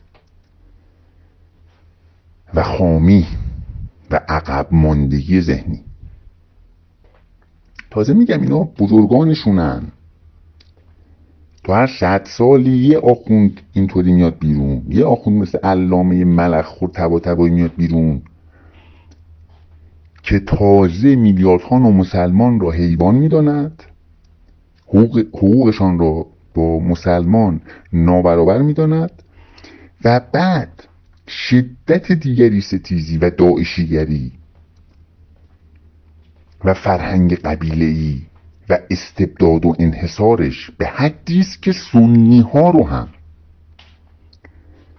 در دایره مسلمان ها چنان می‌بیند که شب اول قبر دیگه به جهنم و مار و اقرب و شکنجای هیتلری الله نمی‌رسه. در همون شب اول قبر فرشته ها با گرز آتشین میآیند و این فرد سنی رو می‌زنند شکنجه می‌دهند. برای چی؟ از اول ازش اصلا سوالای اخلاقی هم نمی‌کنن که آیا غیبت کردی دروغ گفتی حقوق دیگری رو ضایع کردی یا نه. می‌پرسن امام اولت کیه؟ چون علی نیست امام اولش میزننش. ببینید این موجودات متوهم و متفرعین تازه بزرگانشون هستن. شما ببینید عقل چقدر می‌تونه با ویروس خرافات و تعبد و جزم و فلج بشه وجدان فلج بشه عواطف فلج بشه. از این قسمت سخن که بگذریم و از این دو مستاق یعنی علامه ملخور و آخون متحری بچه شبه بعدی در میان وجوه شباهتی که به نظرم جدی و قابل تعمله روش اندیشی در این دو مکتبه. روش اندیشی به معنای وسیله و تمهید و مکانیزمی که جهت نیل از وضع موجود نامطلوب به وضع مطلوب ناموجود مورد استفاده قرار می‌گیره. در خصوص مقوله هدف و نیز روشی که ما برای رسیدن به هدف مورد نظرمون انتخاب می‌کنیم جای تعمل و بررسی و سخن زیاد. من به اختصار نکاتی رو بیان می‌کنم و از این قسمت نیز عبور می‌کنم. در رابطه با مقوله هدف از جمله این موضوع قابل بررسی است که آیا هدفی که ما طراحی کردیم برگزیدیم صرف نظر از امکان تحققش در عالم واقع. امکان رسیدن بهش در عالم واقع. در عالم ذهن نیست آیا مطلوب است یا نه؟ برای مثال آخرتی که اسلام تصویر می‌کنه جهنم و بهشتی که تصویر می‌کنه. معلفه ها و وجودی که مشخص می‌کنه چه شخصی به بهشت برود و چه شخصی به جهنم برود. برای مثال مرتد. ولو اگر یک انسان اخلاقی باشه دانشمند و عالم باشه و نیز مؤمن به تصوری از خدا باشه ولی از اسلام خارج بشه حالا بعضی وخیمترش اونجاست که صرفا پدرش یا مادرش و هر دو مسلمان باشند. و این خارج بشه از اسلام می‌رود به جهنم تا ابد اون آن شکنجای هیتلری را و البته اینجا بی انصافی و بی احترامی به هیتلر مقایسش مقایسه آشویتس برای مثال با جهنم. من اینو اصلاح بکنم. این شکنجه ها رو ببینه آیا اصلا این عادلانه است؟ منصفانه است؟ به چه دلیل؟ یا اون بهشت لاسپگاسی و ویژگی هایی که داره آیا مطلوب است؟ اصلا صرف نظر از اینکه در عالم واقع این بهشت وجود دارد یا نه و ما می توانیم بهش برسیم یا نه به شکل انتظاعی و ذهنی ببینیم صرف نظر از این مبحث آیا مطلوب است یا خیر. اینجا داخل پرانتز برای نکته نیست تاکید بکنم که اسلام صرفا یک بهش در آخرت نمی‌سازه. چون برخی از عزیزان و بزرگان مناقشه دارند سر این که آیا هدف از اسلام آخرت است یا نه؟ ساختن دنیاست و به طبع دنیا آخرت ساخته میشه. کدوم اولویت و اصالت داره؟ کدوم ارجه است؟ قرآن حقیقتا قرآن و سنت نبوی که من اسلام مینامم در این بحث یک بهشت زمینی هم تصویر می‌کنه. این بهشت زمینی که توسط اسلام به معنی قرآن و سنت نبوی ترسیم میشه تصویر میشه من تصور میشه حداقل یکی از ویژگی های اساسیش اینه که انسان ها مطیع و عبد و تسلیم و برده آموزه ها و احکامی بشن که به مشابه سخن الله و حقیقت مطلق و دین کامل هولو برو تو گلو توسط بلندگوی الله الله کنه سخن گفته با یک میکروفون یک جبرئیل هم اون میکروفون است و محمد بن عبدالله هم بلندگوست پخش کرده. یه عده ضبط صوتم اینها این حقایق مطلق رو که برای تمام زمانها و زبانها و مکانها اسوس الگوست. و دنیا و آخرتشون رو تأمین می‌کنه به اصطلاح نش پیدا کرده و ثبت و ضبط شده و دیگه خیال بشر راحت شده. و بعد و بعد اراده قدرتی است که در این پوشش به نحو توتالیتر جواز قتل و قارت و دیکتاتوری و ظلم و تجاوز رو به نام جهاد صادر می‌کنه. بهشت زمینی قرآن و سنت نبوی در قالب تمثیل بدین شکله که یک نرم افزاری رو ما طراحی بکنیم انسان ها رو تبدیل به یک ربات بکنیم که مطیع این نرم افزار بشن و بعد در لبای امت اسلامی با قتل و غارت دیگری ها و با تحقیر اونها و با بست دامنه اون امت اسلامی تا تسخیر تمام کره زمین و یک شکل کردن انسان ها ادامه پیدا بکن به بیان دیگه اسلام چون در کانتکست قبیلهی مرد سالار استبدادی استورهی و خرافی رشد کرده در ذهن ساده اندیشش و خامش اولا خودش رو پایان تاریخ دیده. چون حق مطلق دیگه خاتم پیامبران سخنان الله رو و حقیقت مطلق رو کشف و اعلام کرده. دیگه پایان تاریخ دیگه. وقتی خدا حقیقت مطلق یه سری حقایق و آموزه و احکام و سبک زندگی رو به ما داد دیگه کدوم آدم عاقلی باید بره دنبال این که دو تا شاید بشه 16 تا دو تا چهار تا دیگه مطلق. خب. بدین شکل در فرهنگ قبیله یک قبیله بزرگ رو برای خودش هدف و الگو قرار داده ایجاد قبیله بزرگ رو که در آن همه کره زمین تسخیر بشه و همه برده و عبد و مطیع و تسلیم آموزها و احکام الله بشن. یعنی اون چی که تو قرآن سنت نبوی آمده و بعد وحدت عقیدتی بینشون ایجاد بشه و با بست جزم و جمود و تعبد جامعه سامان پیدا بکنه. و البته تأکید می‌کنم که در تمام این سخنان و نقدها و موازه در خصوص هستی تاریخی محمد در خصوص اینکه قرآن آیا اصلا سخن محمد است یا نه؟ وساقت تاریخیش اثبات شده است یا نه؟ یک نفر نوشتند آن را یا چند نفر؟ در آن زمان و مکان مورد ادعا نوشته شده یا نه؟ در یک بازه زمانی طولانی تر و بسی طولانی تر و در مکانهای دیگه. حالا اینا همش توش مناقشه است.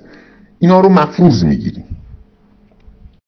پس در این قسمت سخن این شد که قرآن فقط قرآن و سنت نبوی یعنی اسلام فقط بهشت آسمانی تصویر و ترسیم نمی‌کنه. به نوعی بهشت آسمانی هم مکانیزمی است با وعده جهنم و بهشت بهشت لاس و جهنم آشویسی و البته باز با مسامحه چون بسی بدتر از جهنمش بسی بدتر از آشویسه و بهشتش هم بدتر از لاس وگاس. خدمت شما عرض بکنم که به نوعی آن بهشت آسمانی رو مکانیزمی برای آن بهشت زمینی مد نظرش یعنی بست قدرت. و بست قدرت به نفع خام اندیشانه و هیتلری. همه آدم ها رو ما وحدت عقیدتی بهشون بدیم و مطیع و عبد و برده بشن و فکرشون رو تعطیل بکنن و اونجا که قرآن میگه برید تفکر کنید که نمیگه برید تفکر استدلالی فلسفی انتقادی بکنید که آقایان مقالطه اشتراک لفظ می‌کنن. میگه ببین برید تفکر بکنید و از این حیث که بفهمید حق با منه. و اگر تفکر کردید تصدیق نکردید حق با منه و من حق مطلقا پوستتون تو دنیا آخرت می‌کنم و احمقید و خرید و این فوشا که حالا گفته شده و گفتم بوزینه و اولاغ و خدمت شما عرض بکنم یه جام که فوش حرام زادن میده و گوره خر و امثال هم اینید. حالا در همون متن قرآن بندگان خدا یه سری منتقده در اون زمان به نظرم چالاک بودن با توجه به زمان و زمینه تاریخی که شبهای جدی وارد می‌کردن. به یکی انگ می‌زده ابو حکمو می‌کرده ابو جل یه جا مقالطه می‌کرده مثل تحدی یا عنوان مشترک به اصناف مقالطه ها یه جا تکرار ادعا می‌کنه که اونم حالا یه مقالطه است میگن معجزه بیار. یه جور مقالطه می‌کنه میپیچونه. یکی عده شبه ایجاد می‌کنه که آقا این یا داره قصه های گذشتگان رو میگه یا شاعره یا واقعا جنون داره سر داره و یه اختلال مغزی داره.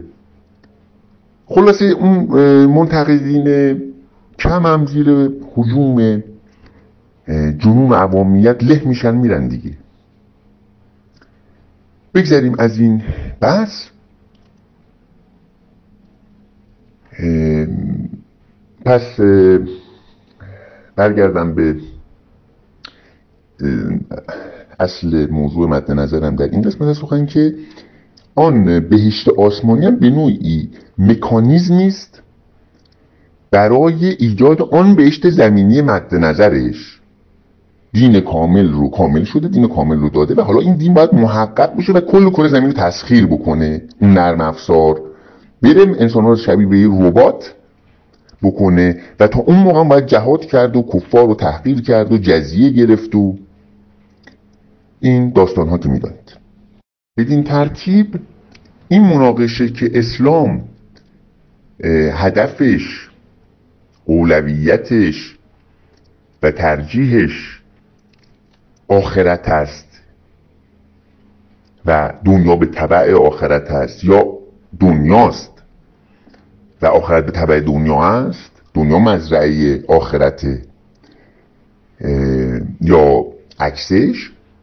به نظر من قرآن هدف اصیلش و اولیش ساختن اون قبیله بزرگ که وفق فرهنگ و آگاهی زمانش و وفق آن چیزی که حالا به عقلش می‌رسیده این رو یک الگوی مطلوب می‌دید یک هدف مطلوب می‌دید. و در روش هم عرض کردم حالت گوبلزی یا با تکرار ادعا و مقالطه و اینها یا با زور شمشیر می‌خواد به اون هدفش برسه. قرآن کسرت رو نمیپذیره. مثل استالین مثل هیتلر این واقع بینی رو نداره که ما این کسرت این کسرت رو نمی‌توانیم قادر نیستیم وحدت تحویل تحویلش بدهیم. اصلا صرف نظر که مطلوب است یا نیست ما نمی‌توانیم. مثل جمهوری اسلامی که یکی از آثار و به اصطلاح آثار اسلام در اون ظهور کرده و کمابیش به نفع تیفی این رو به عنوان الگو محقق کرده و اون رویاها و آرزوهای خام رو چهل سال آزمون خطا کرده. بر مثال در حجاب اجباری. نتونست زور زد نتونست. دقیقا با سازوکارهای اسلامی و قرآنی. هم زور شلاق و حدود الهی و شمشیر هم رسانه ها رو گرفت مثل بوغ و بلنگو فکر کرده با تکرارش و با داد و بیداد کردن و تکرار مدعا و امثال هم مثل متحری خامندیش می‌تواند تمام جهانیان را با منطق و استدلال منطق استدلال هم آخه نمی‌فهمن یعنی چی؟ مسلمان کند. این چی انسان چقدر باید جون داشته باشه. در اینجا هم بچه شبه رو با کمونیسم و مارکسیسم به نظرم به وضوح می‌توان دید. آنها هم یه بهشت زمینی ترسیم می‌کنن. صرف نظر مطلوب یا نامطلوب بودنش. و گمان می‌کنن با زور و دیکتاتوری پرولتاریا و انقلاب و خدمت شما عرض بکنم که شعار دادن و هیاهو و امثال هم می‌تونن به اون آرمانشون برسن. یه عدهشون مجاهد باید بشن به تعبیر اسلامی. پیکان تاریخ دل تاریخ رو بشکافن و این توده رو با زور ببرن تو بهشت.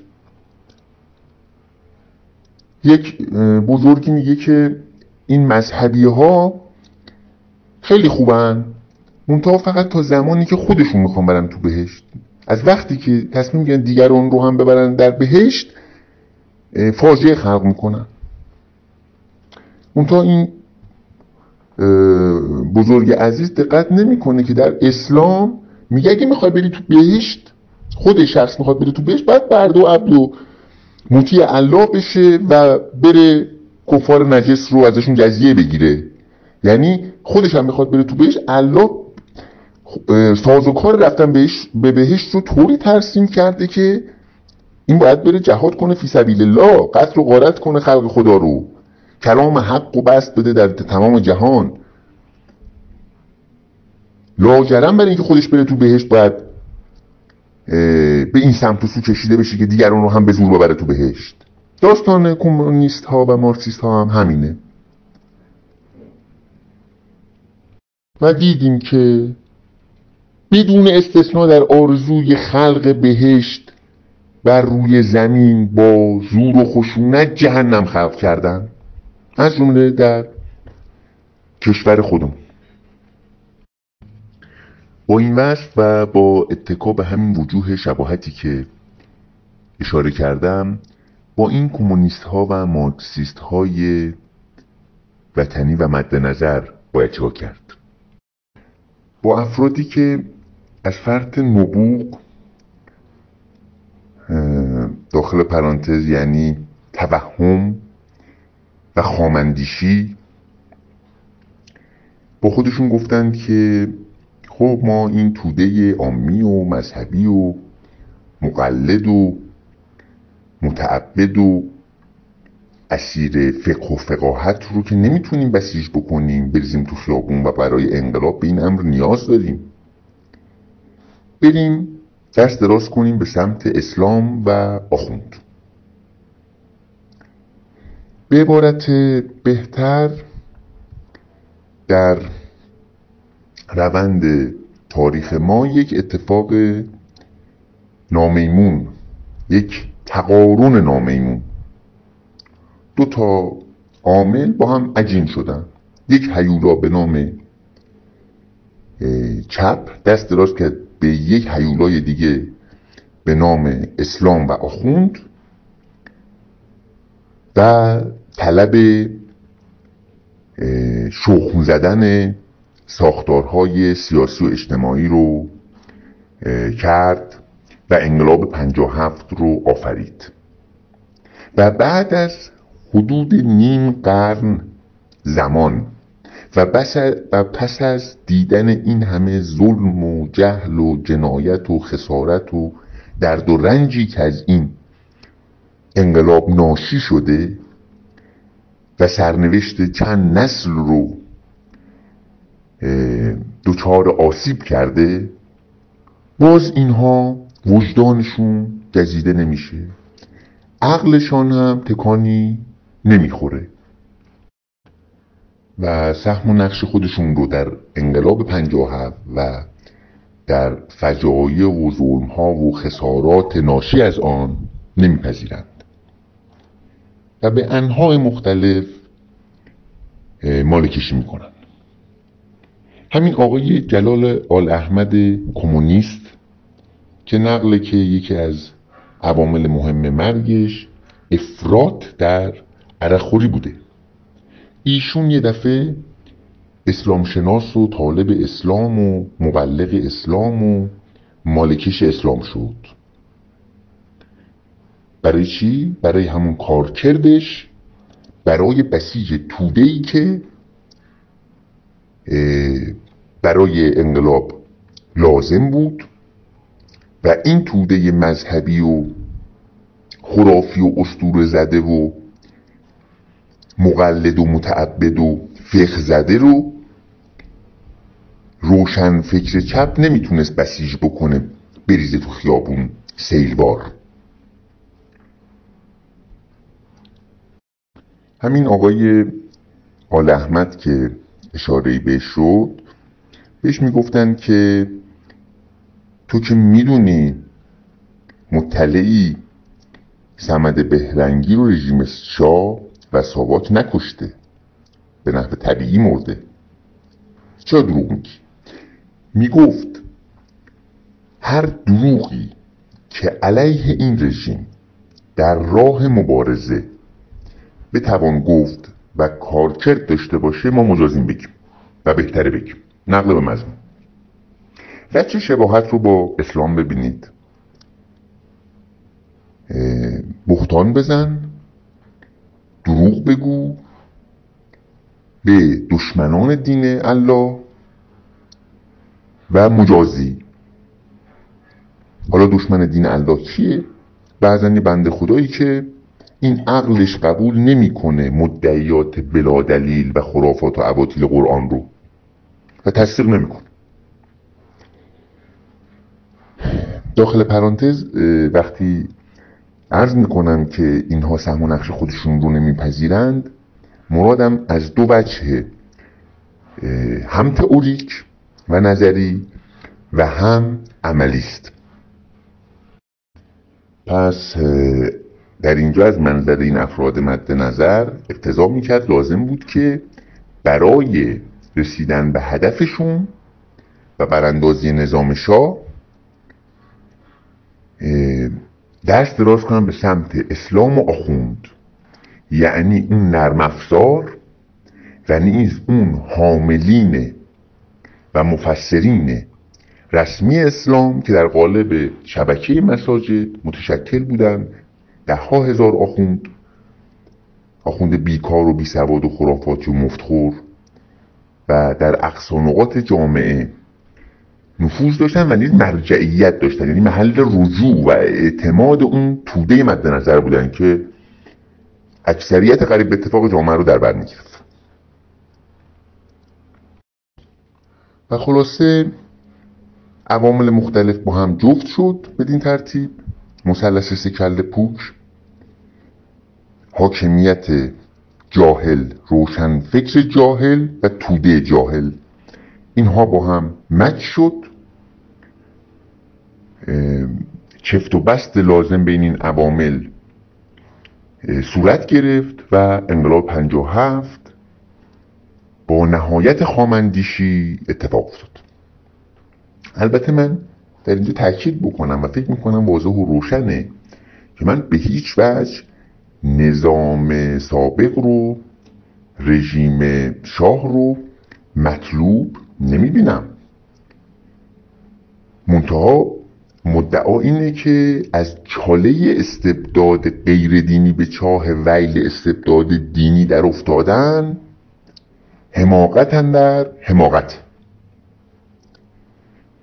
و نیز انقلابیگری به عنوان یک روش برای تغییر وضع موجود و نیل به وضع مطلوب زیانباره. در جاهای دیگر, دیگر دنیا هم آزمون شده در کشور خودمون هم که دیدیم و به نحو عینی و تجربی زیستیم. ببینید در مورد انقلابیگری من یک نکته رو اشاره بکنم. در قالب تمثیل برای وضوع بخشیدن به مرادم. ما همینطور که یک بچه رو نمی‌تونیم با کتک با خشونت به نحو سریع چهل ساله و پختش کنیم و زمان نیاز داریم برای رسیدن آن کودک به بلوغ فکری و پختگی فکری. حالا چل سال مسامحتا استفاده کردم. نمی‌تونیم بکشیمش که با این بزرگ بشه. زمان می‌خواد حوصله می‌خواد صبر می‌خواد کار فرهنگی می‌خواد. خیلی خام اندیشیه. بعضا تو فرهنگ ما می‌بینیم با خشونت سعی میشه سری مشکلات از جمله مشکلات تربیتی کودکان حل بشه. در انقلابیگری نیز به نوعی همین خامندیشی و سطحینگری و ساده اندیشی وجود داره. این که ما برای تغییر وضع موجود به نحو عمیق و ساختاری و رسیدن به وضع مطلوب و غیر موجود می‌تونیم با خشونت و انقلاب و تغییر رژیم سیاسی حلوب رو تو جلوب مطلوب برسیم در اینجا صرف نظر از اینکه وضع مطلوب ناموجود از حیث اینها چیست برای مثال اینکه اصلا دغدغه آیا حقوق بشر و دموکراسی دارند یا نه و اینکه عدالت از منظر آنها فقط اشتراک لفظ داره با عدالت از منظر ما و مضمون و مفهومش چیز دیگری است. از نظر که عدالت همون کما بیش حکومت استالینیست و از نظر دیگری حکومت داعشی. صرف نظر از این موضوع اساسا آنچه که خودشون هم وضع مطلوب و ناموجود تلقی می کردن برای رسیدن به اون و تغییر اساسی و ریشهی ساختارها ساختارهایی که در طی زمانی طولانی ریشه گرفته و عمر گرفته. برای تغییر آنها نمیشه به نحو سریع و قهری با انقلاب و با براندازی نظام سیاسی به هدف رسید. حالا اگر اون وضع مطلوب ما جزو معلفه هاش عنصر حقوق بشر و دموکراسی هم باشه و توسعه هم باشه توسعه سیاسی اجتماعی اقتصادی فرهنگی متوازن همه جانبه باز هم همین صادقه. همین قضیه از منظر روش اندیشی و این خیلی خامندیشی و ساده اندیشی و سطحی نگریه که ما گمان کنیم به این روش می‌تونیم به مطلوب برسیم. و الا فکر می‌کنم روشنه که من به هیچ وجه رژیم شاه رو رژیم مطلوبی نمی‌دونم. منتها سخن در اینه که چجوری از آن وضع موجود نامطلوب و یا همین وضع موجود نامطلوب در رژیم آخوندی فعلی ما به سمت وضع مطلوب ناموجود بریم. با چه روشی؟ و حالا بحث اینکه وضع مطلوب هم چیست وضع مطلوب ناموجود اونم بسیار جدی و قابل تحمله. و البته در مورد رژیم سابق صد البته من استبداد غیر دینی رو شبیه به چاله می‌بینم و استبداد دینی رو شبیه به چاه ویل. و بسی جاهلتر و ظالمتر و بسی خسارتبارتر در مقام مقایسه. نه اینکه آن رژیم برای من مطلوب هست. خب حالا همین سطحی نگری و ساده اندیشی و خامندیشی رو ما در اسلام هم می‌بینیم. جهان بینی و شیخان شناسیش خام و استورهی و خرافی و خیلی سطحی. ازش می‌پرسن که شهاب سنگ چیه؟ میگه گلولای آتشینی که الله پرت می‌کنه به سمت شیاطین بلفزول تا دفت بشن و استراق سم نکنند. نقل مزمون این یه مستاق و یه مثال از جهانشناسی و کیهانشناسیش. مثال دیگه و مستاق دیگه هفت آسمان و هفت زمین. که خام و سطحی و سادندیشان است. در مورد آرمان شهر و مدینه فاضله و بهشت زمینیش نیز باز همین بحث وجود داره. خام و سطحی و سادندیشانه اینکه یه قبیله بزرگ درست بکنه به اندازه کل کره زمین همه عقلها و وجدانها رو تسخیر بکنه کسرت موجود رو نامطلوب از بین ببره وحدت عقیدتی ایجاد بکنه در این قبیله بزرگ که کل کره زمین رو تسخیر کرده با چه روشی؟ یا با تکرار یک سری گزاره یک سری خرافه و عباطیل و مدعیات بلا دلیل و یا با زور و شمشیر و تحقیر کفار و گرفتن جزیه از آنها. کنهو عقل و وجدان انسان ها مثل یک مومه در دستان ایشون و میشه با یک سری خرافات و عباطیل و مدعیات بلا دلیل و گزاره های سطحی و خام که گمان می‌کنه و ادعا می‌کنه حقیقت مطلقه و کامله. الال ابد به نحو عمیق و اساسی و پایدار این عقلها و وجدانها تسخیر بشه و اینها دیگه کار بیفتن. مثل یک ربات عبد و برده بشن و جریان تفکر تعطیل بشه و مناقشه ایجاد نشه با این مدعیات تو. مثل همین متحری که اشاره شد گمان می‌کرد در شبان روز اگر نیم ساعت برنامه رادیو جهانی داشته باشه می‌تونه با منطق و استدلال تمام جهانیان رو مسلمون کنه و احتمالا شیعه دوازده امامه ببینید چقدر خامندیشی در اینجا به اوج می‌رسه و حیرت آور میشه. در مورد فقهشون که خودشون از آن دارن که علم ظاهره. بدین معنی که برای مثال فقیه به جنس و عمق ایمان شما کاری نداره. به اینکه باورهای شما مدلل مستند به نحو انتقادی و آزادانه و عمیق شکل گرفته باشه کاری نداره. در ظاهر یه شهادت این بگی براش کافیه. وضوتون بدین صورت باشه و آب از فلان مرز عبور نکنه. غسلتون به بهمان صورت باشه براش کافیه. کاملا به ظاهر و سطح کار داره. و در واقع البته در اسلام قرآن سنت نبوی آنجا که به عمقم می‌خواد بره می‌بینیم سطحی است. ولا تو گمان نمیکن این گزاره حقیقت مطلقه و بعد می‌توانی همه عقل ها و وزان ها هم تسخیر کنی با یک سری مقالطه و تکرار ادعای بلا دلیل.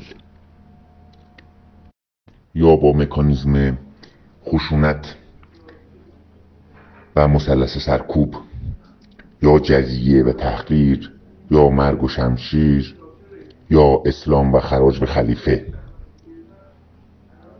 و با جهنم و بهشت و شمشیر تکفیر و ارتداد.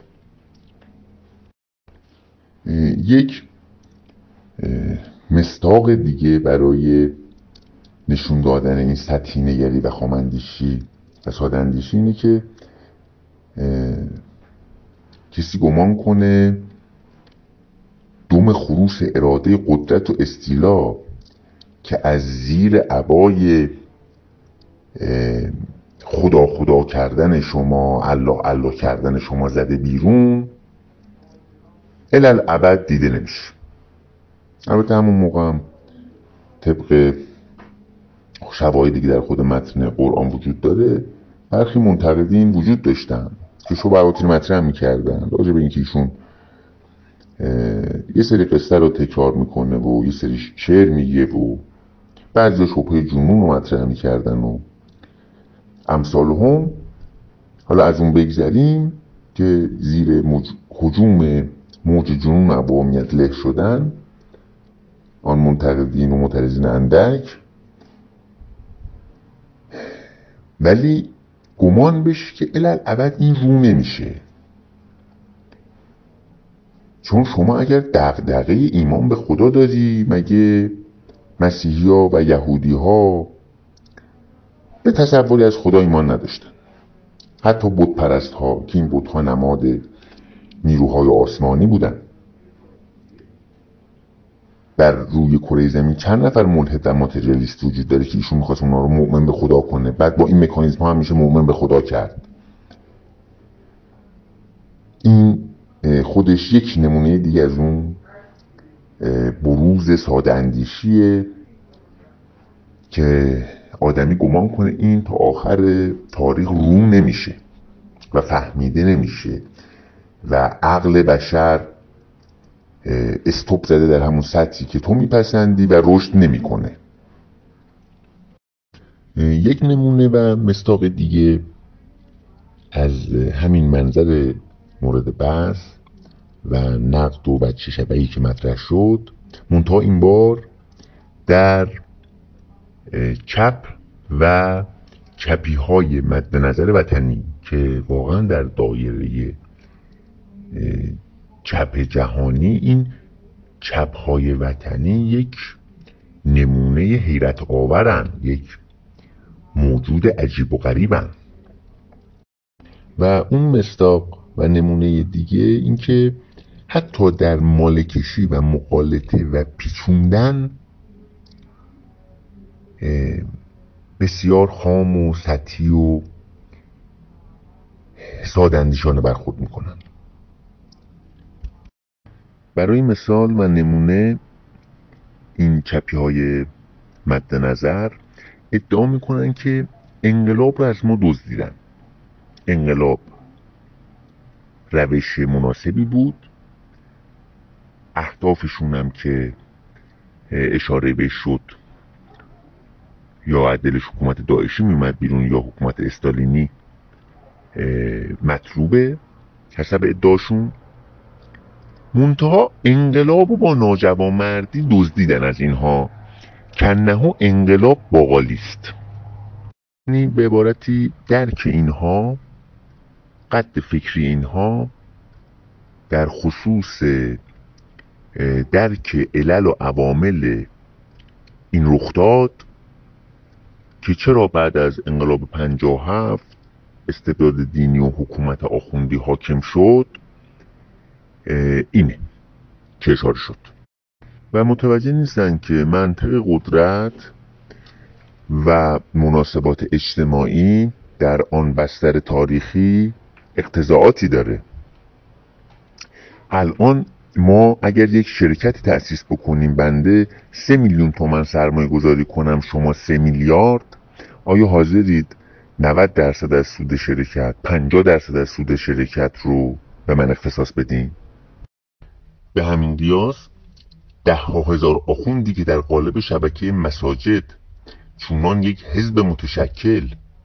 تا دل روستاها نفوذ دارن و اکثریت قریب اتفاق آن مردم خرافی و عامی و مذهبی و استور زده و فقه زده و مرید و مقلد و متعبد سمپاتی دارن با آنها و مقلد آنها هستند و مرجعیت فکری و شرعی برای اونها قائل هستند. اونها وقتی این اکثریت توده رو بسیج کردن و انقلاب شد به قیاس همان شرکتی که بنده سه میلیون گذاشتم شما سه میلیارد نمیان اکثریت قدرت رو بدن به شما. نمیان شما رو مطابق انتظاراتتون سهیم بکنن در قدرت. به همین قیاس اون آخوندهایی که در قالب شبکه مساجد چونان یک حزب فراگیر و متشکل در دل روستاها هم نفوذ دارن و اکثریت قریب به اتفاق مردم همونطور که اشاره شد به جهت مذهبی و خرافی و فقه زده و آمی بودن و استور زده و متعبد بودن و مرید و مقلد بودن پیرو اونها هستند. وقتی رژیم رو برانداختند نمیان مطابق با انتظاراتتون قدرت رو به شما بدن و شما رو در قدرت شریک و سهیم بکنن در قدرت سیاسی. به سیاق همون شرکتی که مثال زده شد بنده سه میلیون تومن. سرمایه گذاری می‌کنم شما سه میلیارد تومن. ایثار یک فضیلت استثنایی در بین بشر. در حالت فردی و در دامنه محدود قالب آدم ها اگرم ایثاری انجام بدن در قبال عزیزان و فرزندان و امثال همه. یک مادر غالبا و عموما راجب بچهش ایثاری می‌کنه نه راجب بچه همسایی در شکل جمعیش هم برای مثال در زلزله بم. یک دفعه گر می‌گیرن مردم بعد به صورت هیجانی کمک هایی می‌کنن. مثل آتیش گر می‌گیره و یه دفعه میخوابه. به قول نیچه شدت دارن نه مدت. کمک هایی می‌کنن و بعدا هم فراموش می‌کنن. الان از عموم مردم بپرسید زلزله بم چی شد؟ زلزله کرمانشاه چی شد؟ ببینید آیا اون ایثار و دلسوزی و رحم و ملاحظاتی که داشتن رو ادامه دادن پیگیری کردن؟ آیا استمرار داشته اون وضعیت؟ در نتیجه روند طبیعی امور منطق قدرت و مناسبات عینی در یک موقعیت انزمامی و مشخص چنین اقتضا کرد اینکه انقلاب رو از ما دزدیدن واقعا توجیه سخیفی است شبیه به این که یک نفر از آپارتمان خودشو بندازه پایین بگه چرا دست و پام شکست یا چرا قطع نخور شدم یا چرا مردم؟ خب طبیعی است. شما که نه جامعه خودتون رو درست میشناختید. یک جامعه مذهبی و ما قبل مدرن و گلوار و خرافی و نه از انقلاب های پیش از خودتون درس گرفته بودید. از انقلاب 789 فرانسه با اون عقبه فلسفی و تئوریک و فرهنگی در بستر خودش. ندیدید درس نگرفتید و از بقیه انقلاب ها که چه شد بعد از آن؟ چه فجایعی اتفاق افتاد؟ از آن که درس نگرفتید وضعیت و موقعیت انزمامی خودتون و مردم جامعه خودتون هم نمیشناختید. حالا به جای قبول مسئولیت و قبول نقد و قبول خطا یک چنین توجیهاتی واقعا نوبره. و به نوعی واقعا توهین به شعور مخاطبه. و سطح شعور نازلشون نشون میده که توان ارزیابیشون از شعور مخاطب در این زمان و مکان اینه شاید قیاس به نفس می‌کنن و شعور مخاطب و هم سطح شعور خودشون می‌بینن و شعور خودشون تعمین میدن به مخاطب. یک مثال و نمونه و مصداق دیگه در این زمینه اینه که یکی از سران و مسئولین سابق سازمان چریک های فدایی خلق شاخه اولیت. چندی پیش که فرد سالمندی هم شده. چهل سال قریب به نیم قرن وقت داشته برای فکر کردن و ارزیابی و مطالعه و مشاهده. میگفتش که اون موقع موزه ما درست بوده. ما خواستیم به نحو مسلحانه اسلحه به دوش کار فرهنگی بکنیم. نقل مضمون.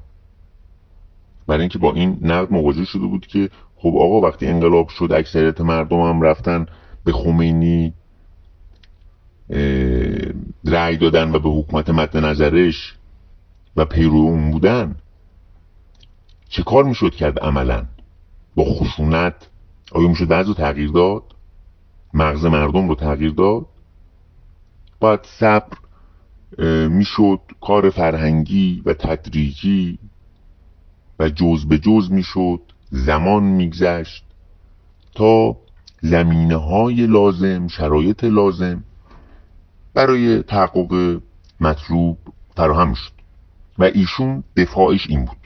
هنوز بعد از این مدت. که آره ما می‌خواستیم همین کار بکنیم تا اسلحه به دوش. خب در اینجا برگردیم به اون پرسش اصلی که در این فایل صوتی با شما مخاطبان محترم در میان گذاشته شد و مربوط به این قسمت از سخنه. این پرسش که با این چپی های مد نظر و وصف شده چه کار کنیم؟ اگر بخوایم به زور و خشونت ببریمشون در بهشت که همون نقدی که به اونها مطرح شد به خودمون هم وارد میشه و نه روا و اخلاقی است و نه عملا واجد کارکرد و سودمند و مفید. از طرف دیگه گفتگو هم با مغزهایی که چنین دچار جزم و جمودند ممتنع. با سنگ که نمیشه گفتگو کرد. گفتگو همونطور که می‌دونید اشاره شد لوازمی می‌خواد شرایطی می‌خواد. با ذهنی که به نحو طیفی در مراتب قابل توجه فاقد توانایی تفکر به نحو انتقادی و استدلالیه فاقد توانایی مشاهده و ارزیابی دقیق و عینی و ابجکتیوه فاقد توانایی فهمیدن سخن و نقد منتقد و مخالف قبل از تصدیق و تکذیبه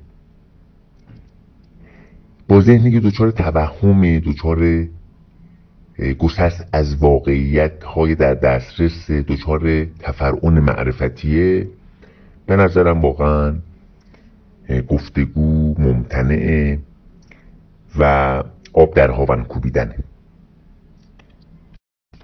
در نتیجه در خصوص چپی ها و افراد مورد اشاره نیست نظر به مطالبی که گفتم و وجوه اشتراکشون با مسلمان های داعشی تا جایی که من متوجه میشم و به عقلم می‌رسه بهترین نوع مواجهه همونی که در مورد مسلمان داعشی پیشنهاد کردم. البته در اینجا تاکید کنم که برخی از این چپی ها مثل برخی از مسلمان ها تمام اصول و مفاهیم و مقولات و باورهای اساسی و بنیادین در کمونیسم و مارکسیسم رو به نفع رقیب تغییر دادن ولی باز ادعای کمونیست و مارکسیست بودن می‌کنن. که به نظرم همون حکمی که بر اون مسلمون ها جاری است بر اینها هم جاری است. یعنی حاملین یک نام بی مسما هستند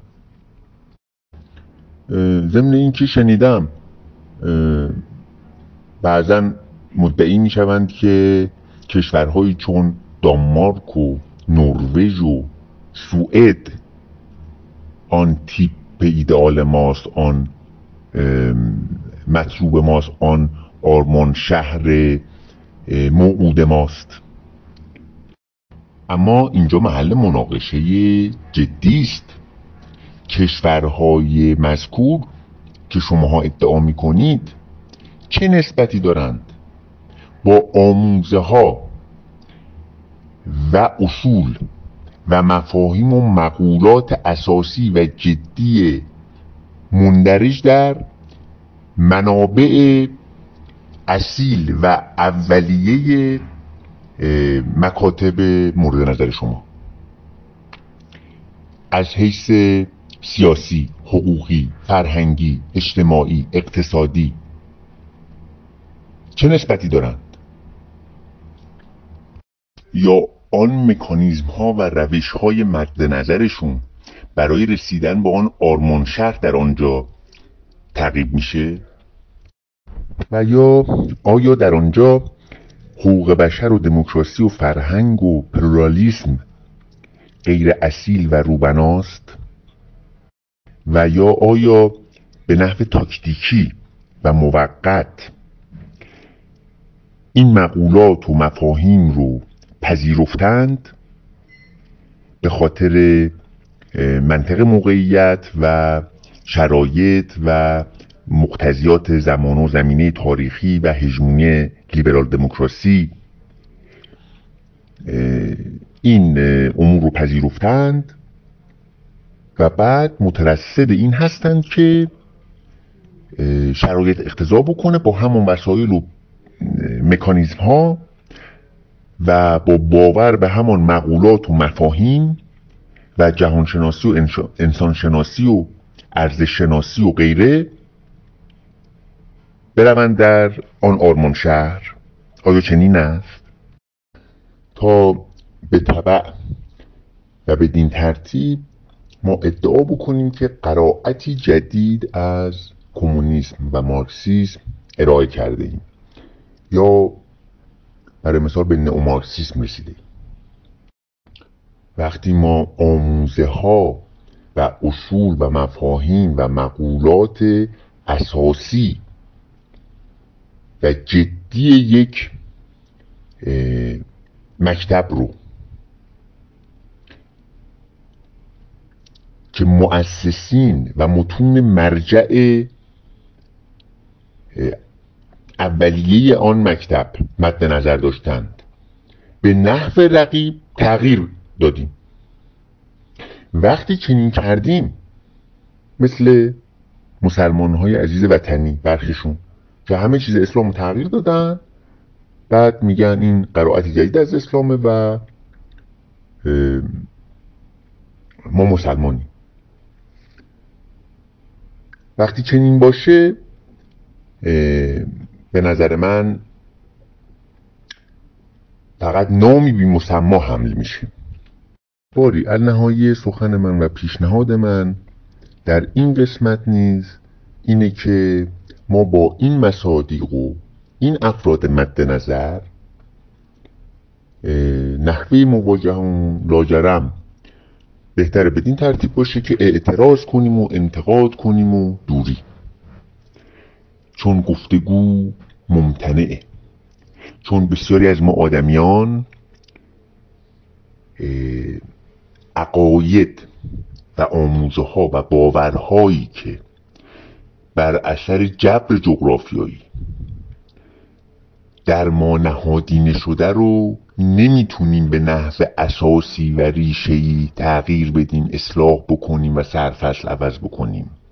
نمی‌توانیم نواقص و خطاهای اساسی و ریشهی و بزرگ رو بپذیریم. عموما در لایه ها و سطوح کمرنگ تن به پذیرش نقد و اصلاح و تغییر میدیم. تن به پذیرش نقص و خطا میدیم. چون کثیری از ما آدمیان باورها و عقاید و آموزه هایی که در ما نهادینه و تزریق شده رو تغییر نمیدیم. به نحو اساسی و ریشه با خودمون به گور می‌بریم تا نسل عوض بشه. در انتها تشکر می‌کنم از حوصله و سیه صدر مخاطبان عزیز. و امیدوارم خوب و خوش و سلامت باشید. خدا نگهدار. البته خدایی غیر از الله. پیدا کنیدش دوباره بگو دوباره بمیرم. شاید دستم را بگیرم. پیدا کنیدش دوباره. هی هی سیرا ماسترا سیرا ماسترای تنها. زخمی پیدا کن مردی را که بخواند چه گوارا.